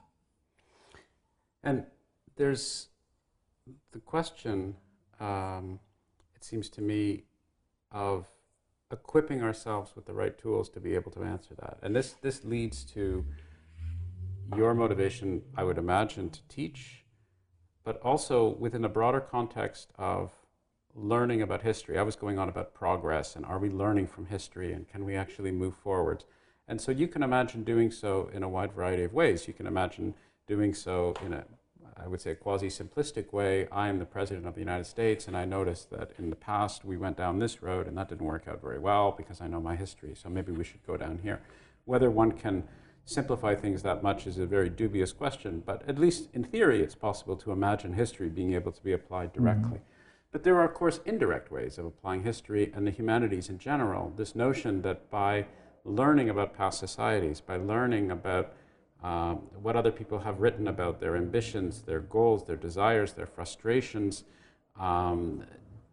getting a deeper perspective of historical context, different cultures, different societies, the human condition, we elevate ourselves and equip ourselves with the tools to be able to make more sophisticated judgments, to be able to make more balanced and tolerant and insightful judgments about present-day situations that no one could have possibly prepared us for. Is that a key aspect or a key framework that you rely upon when you want to teach history? Do you look at history that way, or do you look at it in a different context? No, I think I do like this. I think that I want to do, when I teach, and of course I teach undergraduates, which is a very different training from graduate students, in which we are really... You're teaching research methods, presumably, much more. Looking at our navel. Right. But in the undergraduate level, one of the things that I want to do is to do that you have just so clearly described, but I also want them to understand that human beings, just very much like them, like the kids who are sitting there, who are 18 or 19, and therefore are not very concerned with existential questions or have not reflected, most of them anyway, on what is the meaning of life or anything like that. Although I always said, you want to know what the meaning of life is? 42. You've read your Douglas Adams. And they, of course, they have never read Douglas Adams. 42, let me write it down now. I've been the exam. Let me write it down. 42 is in the exam. But they don't know what's coming, because the exam is what's the question. But I think that what I want to do is that point out, look, don't think of yourself that you are the final product of an evolutionary and historical process that leads to you. These people living in the 1st century or 5th century, in the 5th century in India or in China, or in the 12th century France or Spain, or in the 16th century, are facing issues which are not very difficult, not different from the ones that you may be facing. This is how they in a sense, try to get through their lives and their periods and so on. The answers are not always right. It has consequences that lead to awful things. But these are people who are alive. And what I want to say is something that I said in The Terror of History, is that I want to convey to my students the fact that many of these people who wrote or who lived or who are peasants in a village, which I tried to in a sense, at least name, to give them a name and bring them back to life, are as alive as many of us, because they are lived in our memory and in our consciousness, because we read them, because we are moved by what they wrote, because we in a sense, adore the music they wrote or the paintings they did. But these are not cultural products that are essentially your ownership. These are cultural products of which you are also part of a link that links you to all the humans who live before you. And that wonderful cultural trophies, as Walter Benjamin said, are always paid with a terrible, terrible price. Yeah. The Industrial Revolution, which I used to teach and have not taught for many years, which is this unique moment in which places, especially like England and the Netherlands, and then Germany and France, catapult into great global dominance, is paid by the workers in those satanic mills that Blake described with awful things. Who have very little voice other than Blake. I mean, these are people who have been forgotten throughout individually. And of course there is an end to this. Yeah. There is a kind of way in which societies settle, and then workers begin to struggle for their rights and gain a series of benefits through union and through all that. But all that is gone. It's being now rolled back. The 150 years or 200 years of a struggle of the working class to gain a foothold and a share of the pie have been wrong. Well, as you say, this notion of inequality increasing seems to show that the values that people subscribe to or used to subscribe to they're at best, let's say, being increasingly indifferent to in terms of the goal of where we should be going as a society.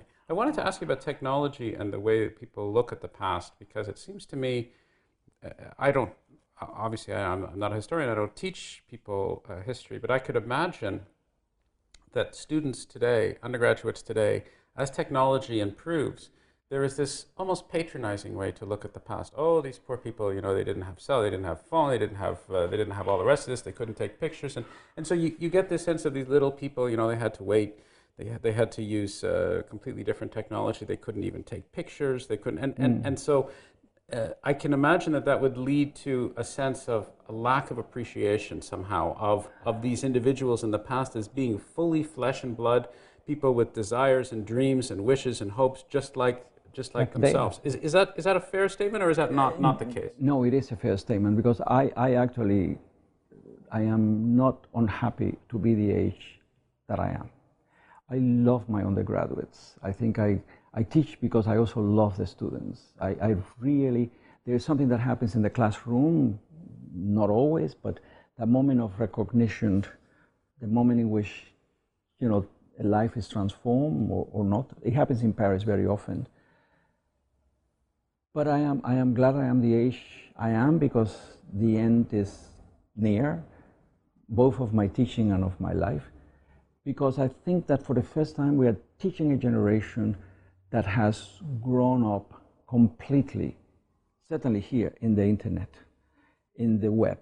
They completely lived in a technologically shaped world. It's not that they don't know anything, although they don't know the things I know. They don't have the frame of references that I have. They don't really share on a common culture with me. It's not that they don't know that they are stupid, it's just that they know all the things that I do not know, that is to say. And so how can am I being an antiquarian here? Am I being an ultra-reactionary who still thinks that there is values in knowing poetry or knowing history, or because after all, you just could Google anything and it comes up right there. Or you have a Wikipedia page, which may be true or not. Apparently it wasn't with you anyway. So the question is, how do you connect with them, and can you get beyond that? I mean, when you, it's my guess is from what you're saying, especially the passion and the love that you're showing for your students, notwithstanding their background, which is completely different, notwithstanding all the technology, when you encounter them, you are able to inspire them. You are able to tell them stories of human drama and the human condition. You are able to make people from medieval times real to them, and their issues and their problems real and relevant. Not to all of them, to some. I think that it's, you know, I teach very large classes, and not everyone is, you know, is connected. Of course. So is it getting harder though, on average, or is it? Can you look back and you say, well, gosh, these guys now they don't ever put their bloody smartphones away or whatever it is. 10 years ago was easier. Can you make that sort of judgment objectively? I think that this relates back to the kind of things we were talking about, the nature of language and things like that. Right. Because I think that there is a tremendous shift in the manner in which people learn, and how they learn, and what they learn. So yes, I might inspire them, and they love my classes, and they give me wonderful evaluations, and because they know that I care for them, and I bring passion, and I really get rhetorically inspired in the classroom, and but I also know that they might like the messenger, but not necessarily the message. So you don't get the sense that when they're out of the classroom and there's no longer Professor Ruiz to inspire them or to stimulate them, that they're not going to pick up a book by Montaigne, or they're not going to do any of that sort of thing. You hope that in the future they will. Not now. They are 18, 19. And there is such pressure on success, such pressure on good grades so they can go to law school or medical school or whatever, such essentially pressure on job acquisition, that learning for the extraordinary pleasure of learning, for the, I mean, why do I do this? I do this because sometime in my life I got caught up into certain things, into reading, into appreciating certain things. That it occurs, but it's not common. And I think it has to do also with these new ways of learning, which something may have happened to the neural connections, the synapses in the brain. My granddaughter is 8 years old. She has had an iPad for 2 years. You didn't give it to her, though. I gave it to her because I am a grandfather. You know, grandfathers are. I am part of a problem. I'm complicit. I'm totally complicit. But you know, she designs things there. She does graphic things. She sends me things that she designs, which is very lovely. She's been read Harry Potter, but you know, I don't see a lot of people. I ask all my students, when I have a small classes, I give them a little piece of paper, you know, a card, an index card, and I said, give me your name, your email, your major, your level, sophomore, junior. What is the last book you read for fun? What is the last movie you saw for fun? And, you know, I get surprising things. Mm-hmm. And some of them are very encouraging. I read The Plague by Camus, the last one.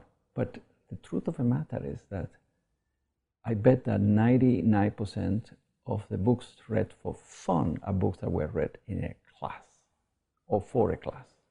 Mm-hmm. Yet, on the other hand, I teach Fear Looks, which is this 1 credit class on Pride and Prejudice, and I get 20 females, which is a maximum enrollment, and they are all absolutely ferocious readers of Jane Austen. And they know the book backwards and forwards, and they are coming there to challenge me on the things that I don't remember about the book, because they really don't. And so there is a kind of relationship to reading that exists, and it still may exist. The question is, how do we in a sense, make this part and parcel of the world in which we lived. How do we inspire other? Because, you know, there was always, I remember in Paris, I was always so impressed in Paris, because you took the metro and everybody was reading something really important. Do you remember? Yeah, well, they're actually still reading a lot more. They still read, but nowadays most of them are texting. Yeah, it's better in Paris than it is in most places, but it's still, it's going in the wrong direction. Well, it's going in a different direction. Yeah, they used to read all the time, and now they're mostly texting. Right.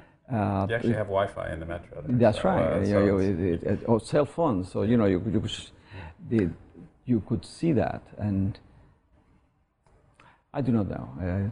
I don't think my pessimistic views are.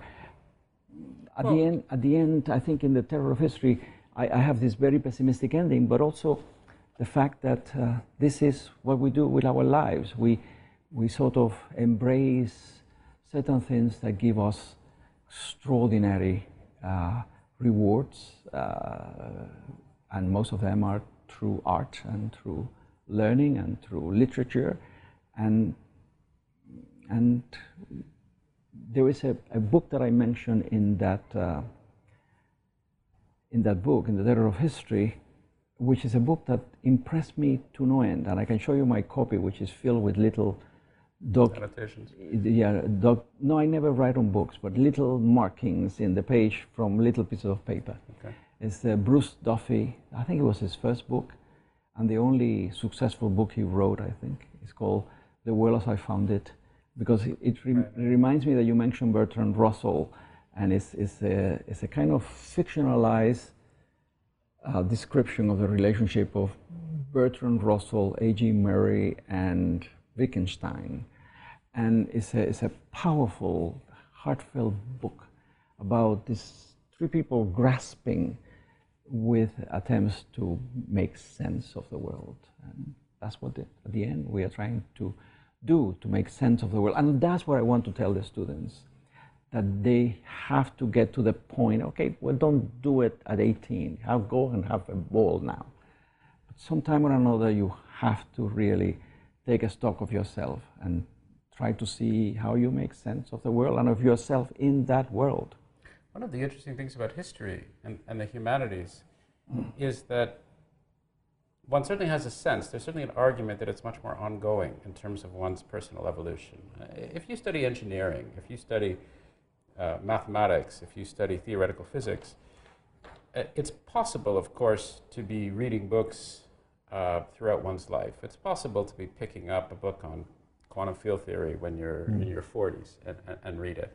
The information is there, it's public and so forth, but it's highly unlikely that people will do that. There's an understanding that when you're 18, when you're 19, when you're in your formative years, you'd get this training and then you develop, or you don't get this training and then you go off in a different track. History is different. History is something that there's a societal expectation that the people who choose to do that at university, who take your courses, will be stimulated, and then, as you say, they will continue to read history throughout their lives. But there's also an expectation that people who may not be history majors will also engage in the historical process and be stimulated by that throughout their lives. Do you look at that? Do you also do teaching at different levels? Are you thinking? Because just focusing on the 18, 19-year-olds, as you say, go out and have a ball. That seems reasonable. When you're 18 years of age, you've got a whole lot of other things. Your hormones are ranging. Your appreciation for some intellectual subtleties may not be what they might be when you're 30. But this is a lifelong pursuit and a lifelong intellectual development, and as a passionate teacher, you must hit people at all sorts of different levels. Yes, and it is very rewarding when they write to you 20, 30 years afterwards and said, oh, I always remember this, and it's really, or for example, many who become lawyers, and then they have this passion for history, and they really wish they could have been historians, except that they couldn't bear the thought of making such low salaries. Right. So, you know, there is an impact. There is a kind of gain here. but I don't think I teach at the same level in all the classes. The topic determines. For example, this class on world history, which is an entering class for freshmen, my only purpose here, I have only one purpose, is to decenter the West, to decenter Europe, to point out to them that some of these ideas that they so cherish, that they think are original, really originated elsewhere, in Asia, in India, in China, that 500 years before Jesus, there's somebody who is saying exactly the same, except that he is saying it from a secular point of view, no God involved here. Or the fact that, you know, I always do this in all the classes. What year is it? You know, they look at me like, huh? 2014. Why? They never understand that chronology is an articulation of power. Right. That we have the year 2014 because the West won. If China would have won in the 19th century, in the 20th century, if it would have been a world that it was not Eurocentric or Western-centric, then we will have a very different calendar. That these things are arbitrary impositions of power. Mm. They become more so they become more sensitive to the subtleties of history and how it permeates their lives. Or you know, or a kind of cultural appreciation. This is something that I always insist in the class. Cultures, there are no universal values. Oh yes, yes, there is God. Well, not really. You know, 1.5 billion Chinese are animistic. They believe in ancestor worship, or nothing at all. Or there are entire civilizations that have no God. But we can. So let me interject. So I'm not going to interject for on religious grounds, but I'm going to interject in the sense of universal human values as we now understand it. We have. Whether or not these are truly universal is a question I'm not even going to bother attempting to address, but de facto it's universal in the sense that we have almost every country, I think every country in the United Nations that has at least signed on to the rights of man, the Universal Declaration of Human Values. So we can say that there are some things that we at least on a near universal level throughout contemporary humanity we acknowledge should be done, even if we don't actually. But the truth of the matter, of course, is that is also something that can be questioned, because let's say that the Aztecs would have conquered the world. Right. And they are engaging in human sacrifices and kind of control symbolic wars where they capture people to execute in the killing stone. Is this system unethical for the Aztecs, or it makes perfect sense?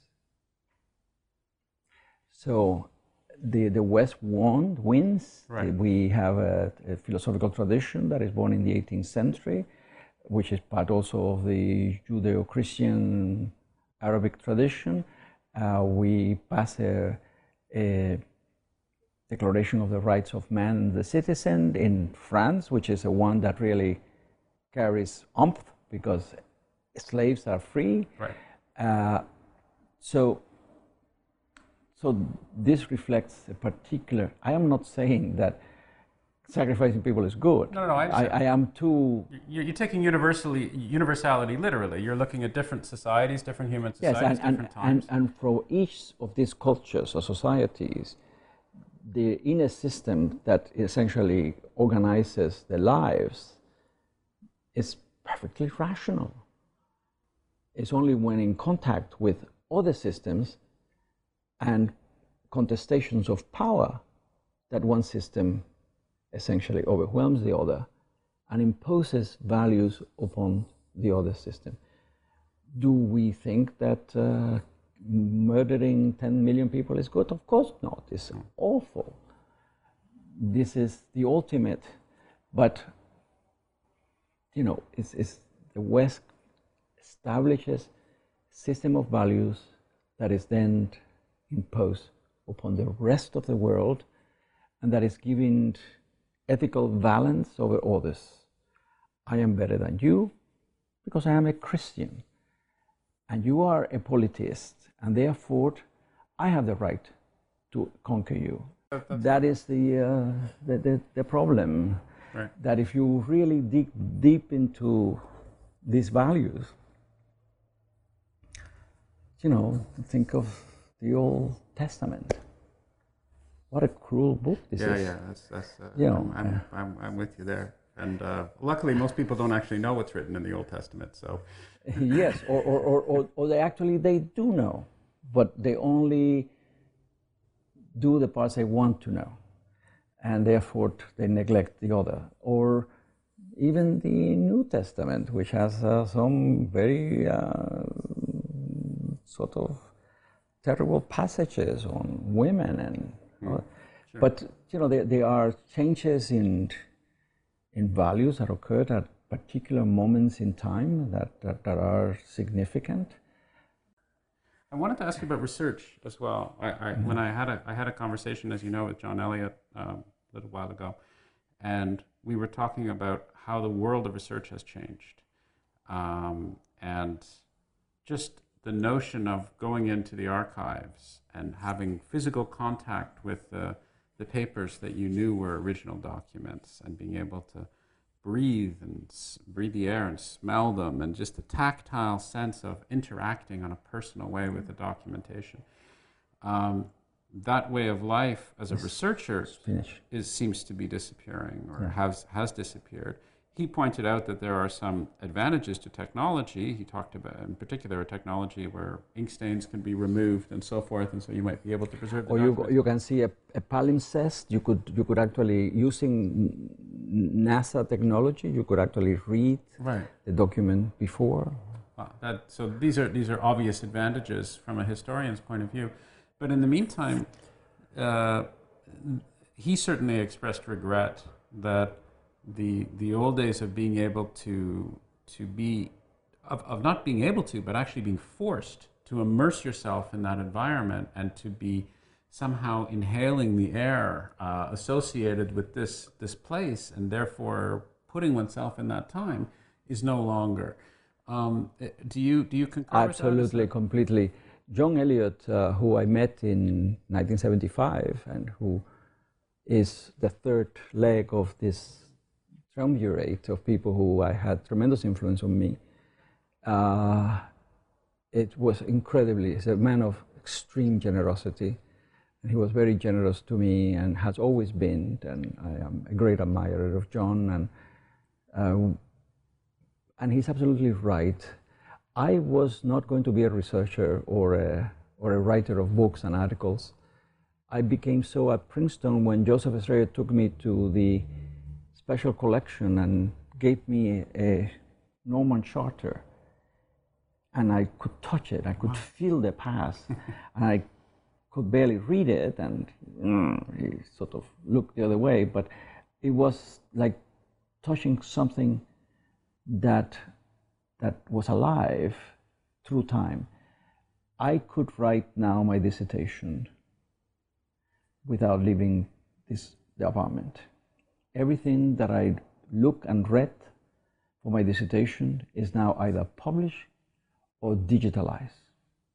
The Great Archive of the Crown of Aragon, which is the biggest medieval archive in Europe, if you go there now, most of the documents will not be given to you. You will be given access to a digital copy. So you could actually see it better. You could make it bigger.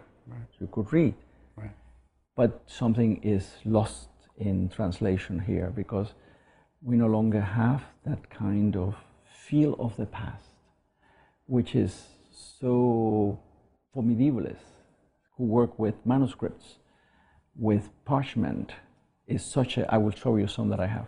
Right.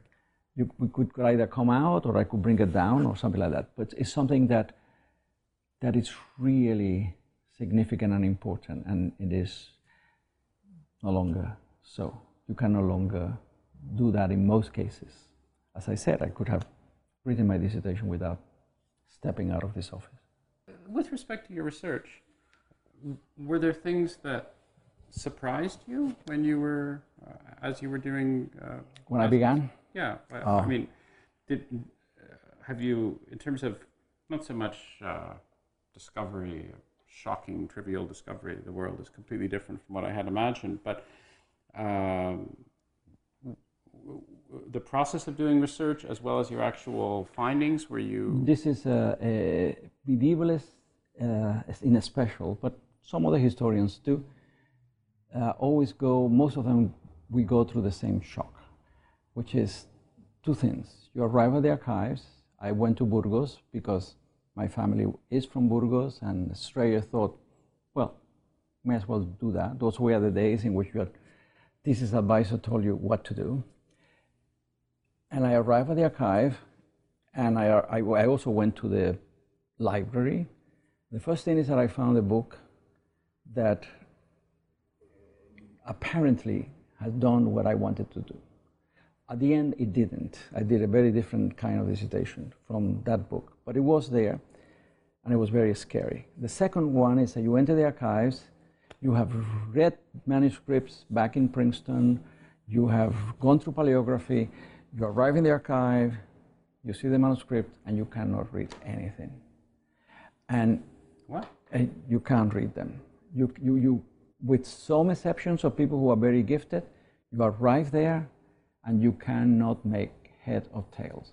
So I am there for 2 weeks and not getting through this. So I went to Madrid, and I met some friends there in Madrid, and I had a great time, and went back, and I could read it. You know, it takes time for you to begin to understand the hand, because these things are professional scribes. The documents for everyday life are really things that are done in a hurry, and so beginning to reconstruct word by word, and finally you read it without any difficulties. But most medievalists, I would say 95% of us, go through the archives and go through this experience. Must have been terribly deflating. Had you not known, you arrive, you fly all the way over there. No, I could say to myself, okay, I can go back and go back to driving a cab in New York. I mean, what the hell?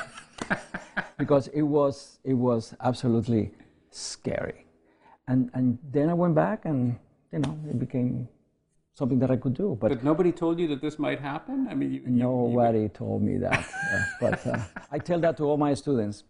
It's normal not to be able to make sense of this, mostly because there's a lot of abbreviations, and until you begin to grasp the abbreviations.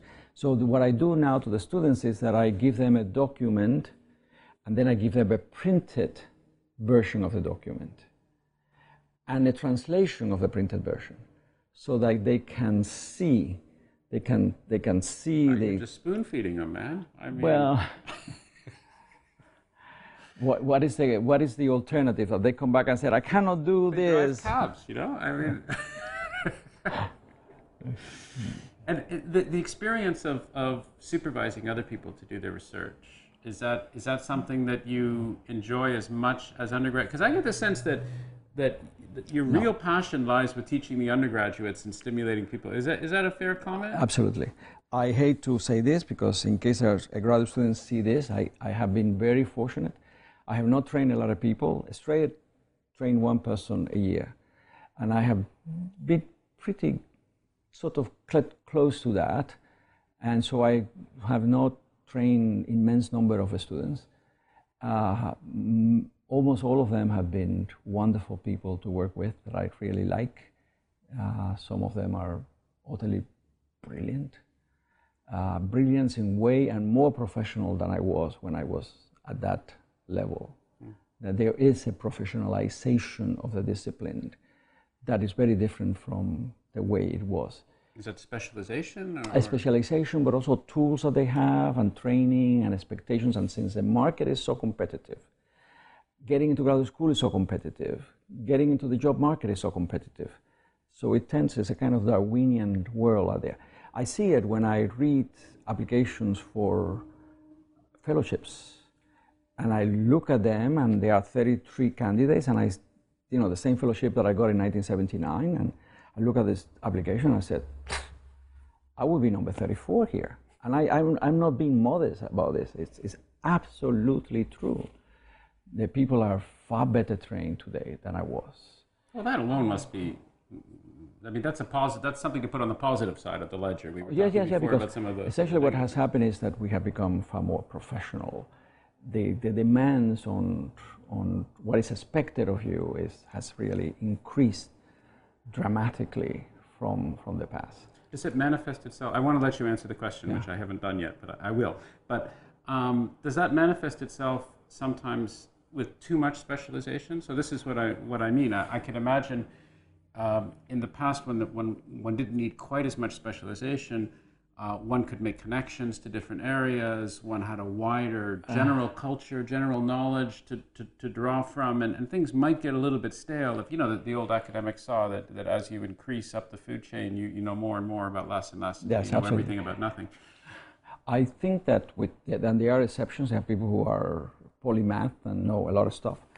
I think that on the whole, this relates back to a conversation we had before, which I think was not on tape, about historians writing for each other, as opposed to historians writing for a wider public.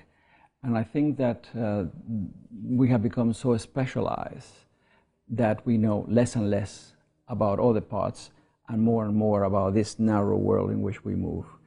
And you know, I've been doing this for 41 years, so I know a lot of stuff. Sure. The students say, "How do you know so much?" I have 41 years of doing this, you know.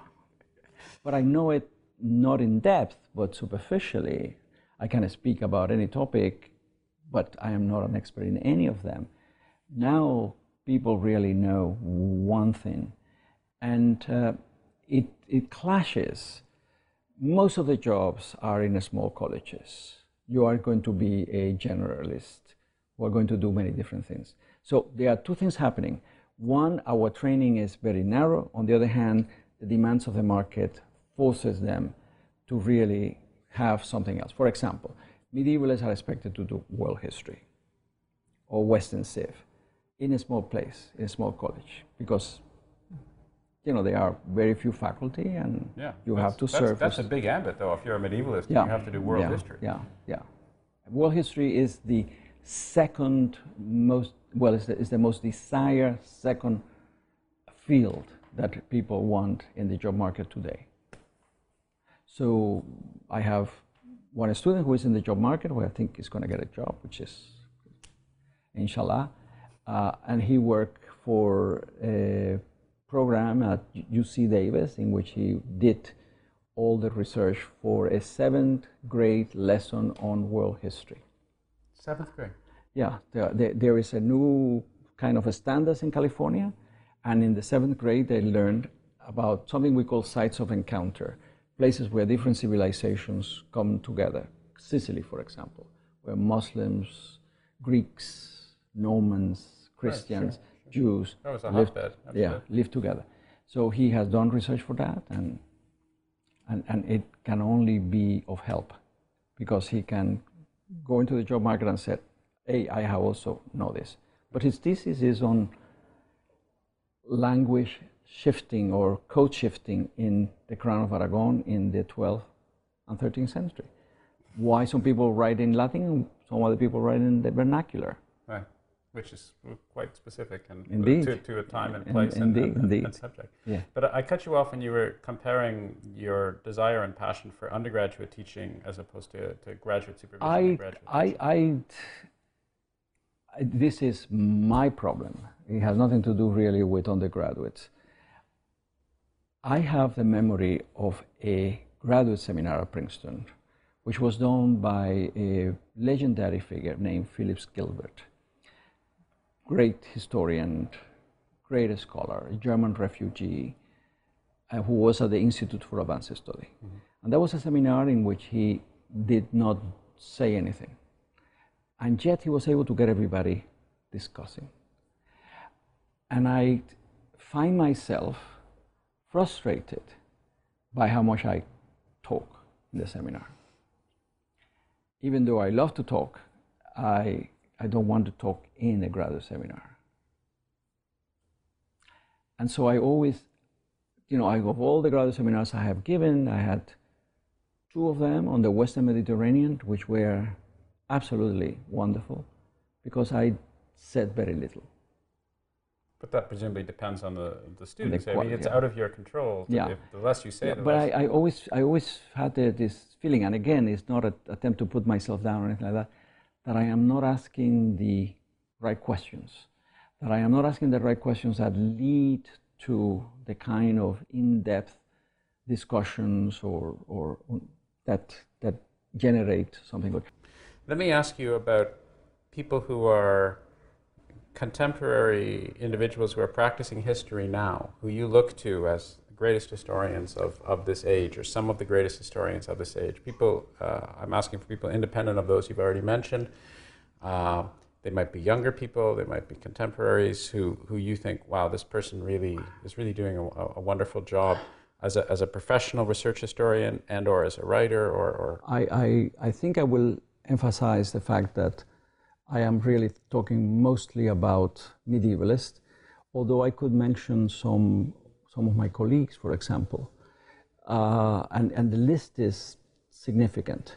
I think of the medievalists that I think are people who are amazing and wonderful and friends as well, but they are really great medievalists. I could think of someone like David Nirenberg at Chicago, mm-hmm.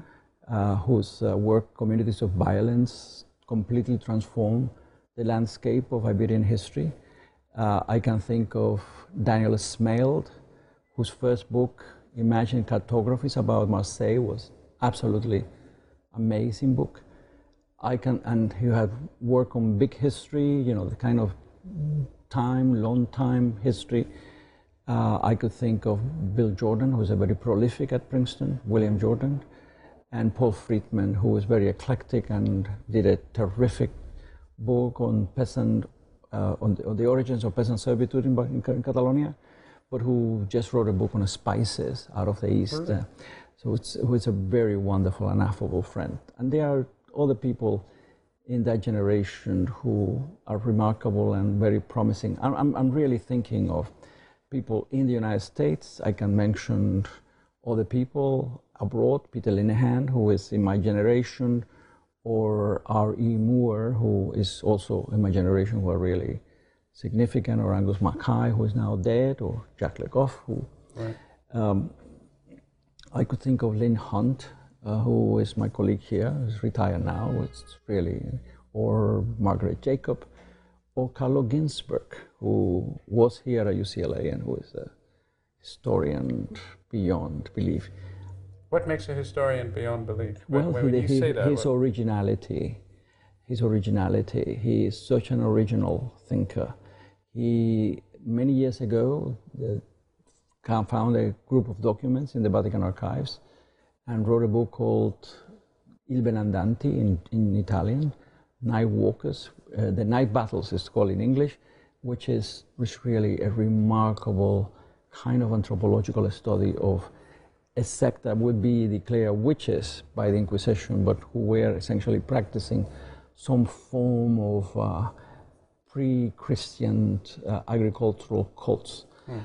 And he wrote The Cheese and the Worms and many, many other books that are really quite remarkable.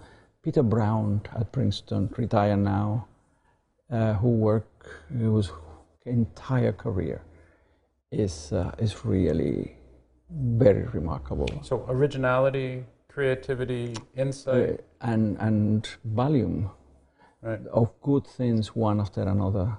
Is there a temperament that medievalists have in particular? Do you guys have jokes amongst each other? Do you walk down the street and say there's a medievalist? Are there certain characteristics that somehow can be classified? Well, I think until recently we would have said that it was first of all the need for linguistic skills and for paleographical skills that sets medievalists apart. But then, if you ask an ancient historian, he would say, "Oh no, we know more languages than you do." Sure. Someone like Peter Brown, who reads Syrian and Greek and you name it, he reads it. So that's in another level of expertise.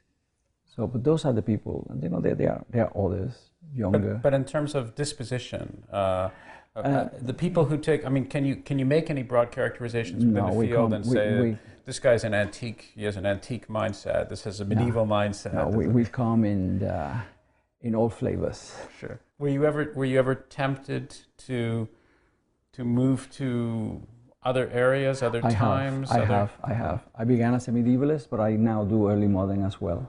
So that's not much of a change, but I move into the 16th century. And I actually do not believe that the distinctions between medieval and early modern holds water. So I always do a history that crosses 1500, the barrier, and so on. Although I must confess that original research I have only done on the Middle Ages. I once, many years ago, because I talked to the students, and the students have all these existential problems, thought very seriously. Twice I have sort of thought seriously about my career. Once that I wanted to become a counselor, go and get an MSW and do counseling, and until somebody told me, you do more good as a teacher talking to them without training than training, which is not necessarily true, but fulfills a different function. The other one is that I thought seriously, and I have thought many times of teaching in secondary or primary school. I think I would like, it's too late now, but I would have. Have you done any volunteer work? Have you done any work at all? I work with, we have in the history department here an office that works with public schools. Yeah. And I talk to teachers of primary school teachers. I train them sometimes, and I, for example, I sponsor someone who is a historical fiction young adult writer to come and talk to the kids and to undergraduates and graduates who want to write historical fiction. Really? So what do you? So let's talk about the primary school for a moment. When you talk about training teachers, what do you? For example, what do you say to them? How does that work? Well, what it is that the teachers are very much in primary and secondary school. They are pretty constricted into the kind of things they can do in the classroom. Sure. They have a lesson plan that they have to follow. So this is a kind of enrichment programs for teachers where if you're going to be talking about the opening of the Atlantic, I will go and give a lecture to them in a sense how this is, how you teach this topic. And so I will, and next week is the Medieval Academy meets here, and I am sponsoring 2 sessions of high school teachers or 7th grade teachers who are going to come in, not high school, 7th grade teachers who are going to come in. I'm going to do a demonstration, which I will present, of these lesson plans on sites of encounter. Wow. And in terms of historical fiction, when you talk to people who are writing historical fiction, do you talk more about the historical process per se, or do you talk more specifically to them about medieval aspects if they're interested in setting a novel in that time and place? I think it's more a kind of make sure that the context is right.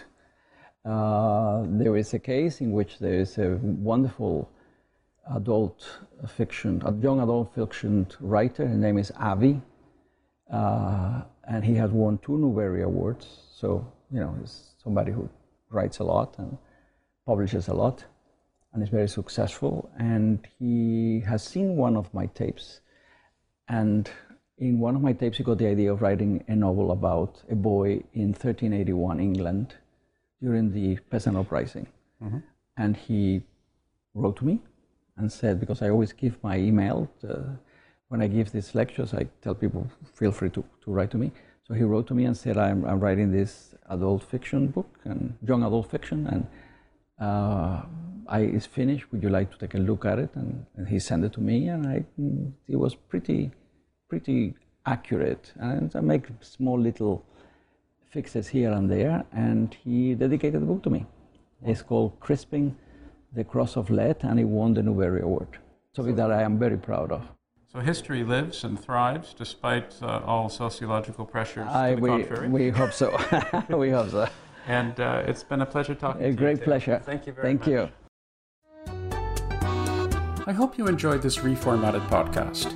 As mentioned at the outset, this conversation is also available both as an individual ebook and as part of the ebook and paperback Conversations About History, Volume 1, along with separate discussions with David Canadine, Michael Gordon, Margaret Jacob, and Andrew Wallace Hadron. Those interested in more information about Ideas Roadshow are directed to ideasroadshow.com, while those who are curious about me and other projects I'm involved in are recommended to visit howardburton.com. Thanks very much for listening, and I hope you'll tune into another Ideas Roadshow podcast on the New Books Network soon. We release a new one each Wednesday.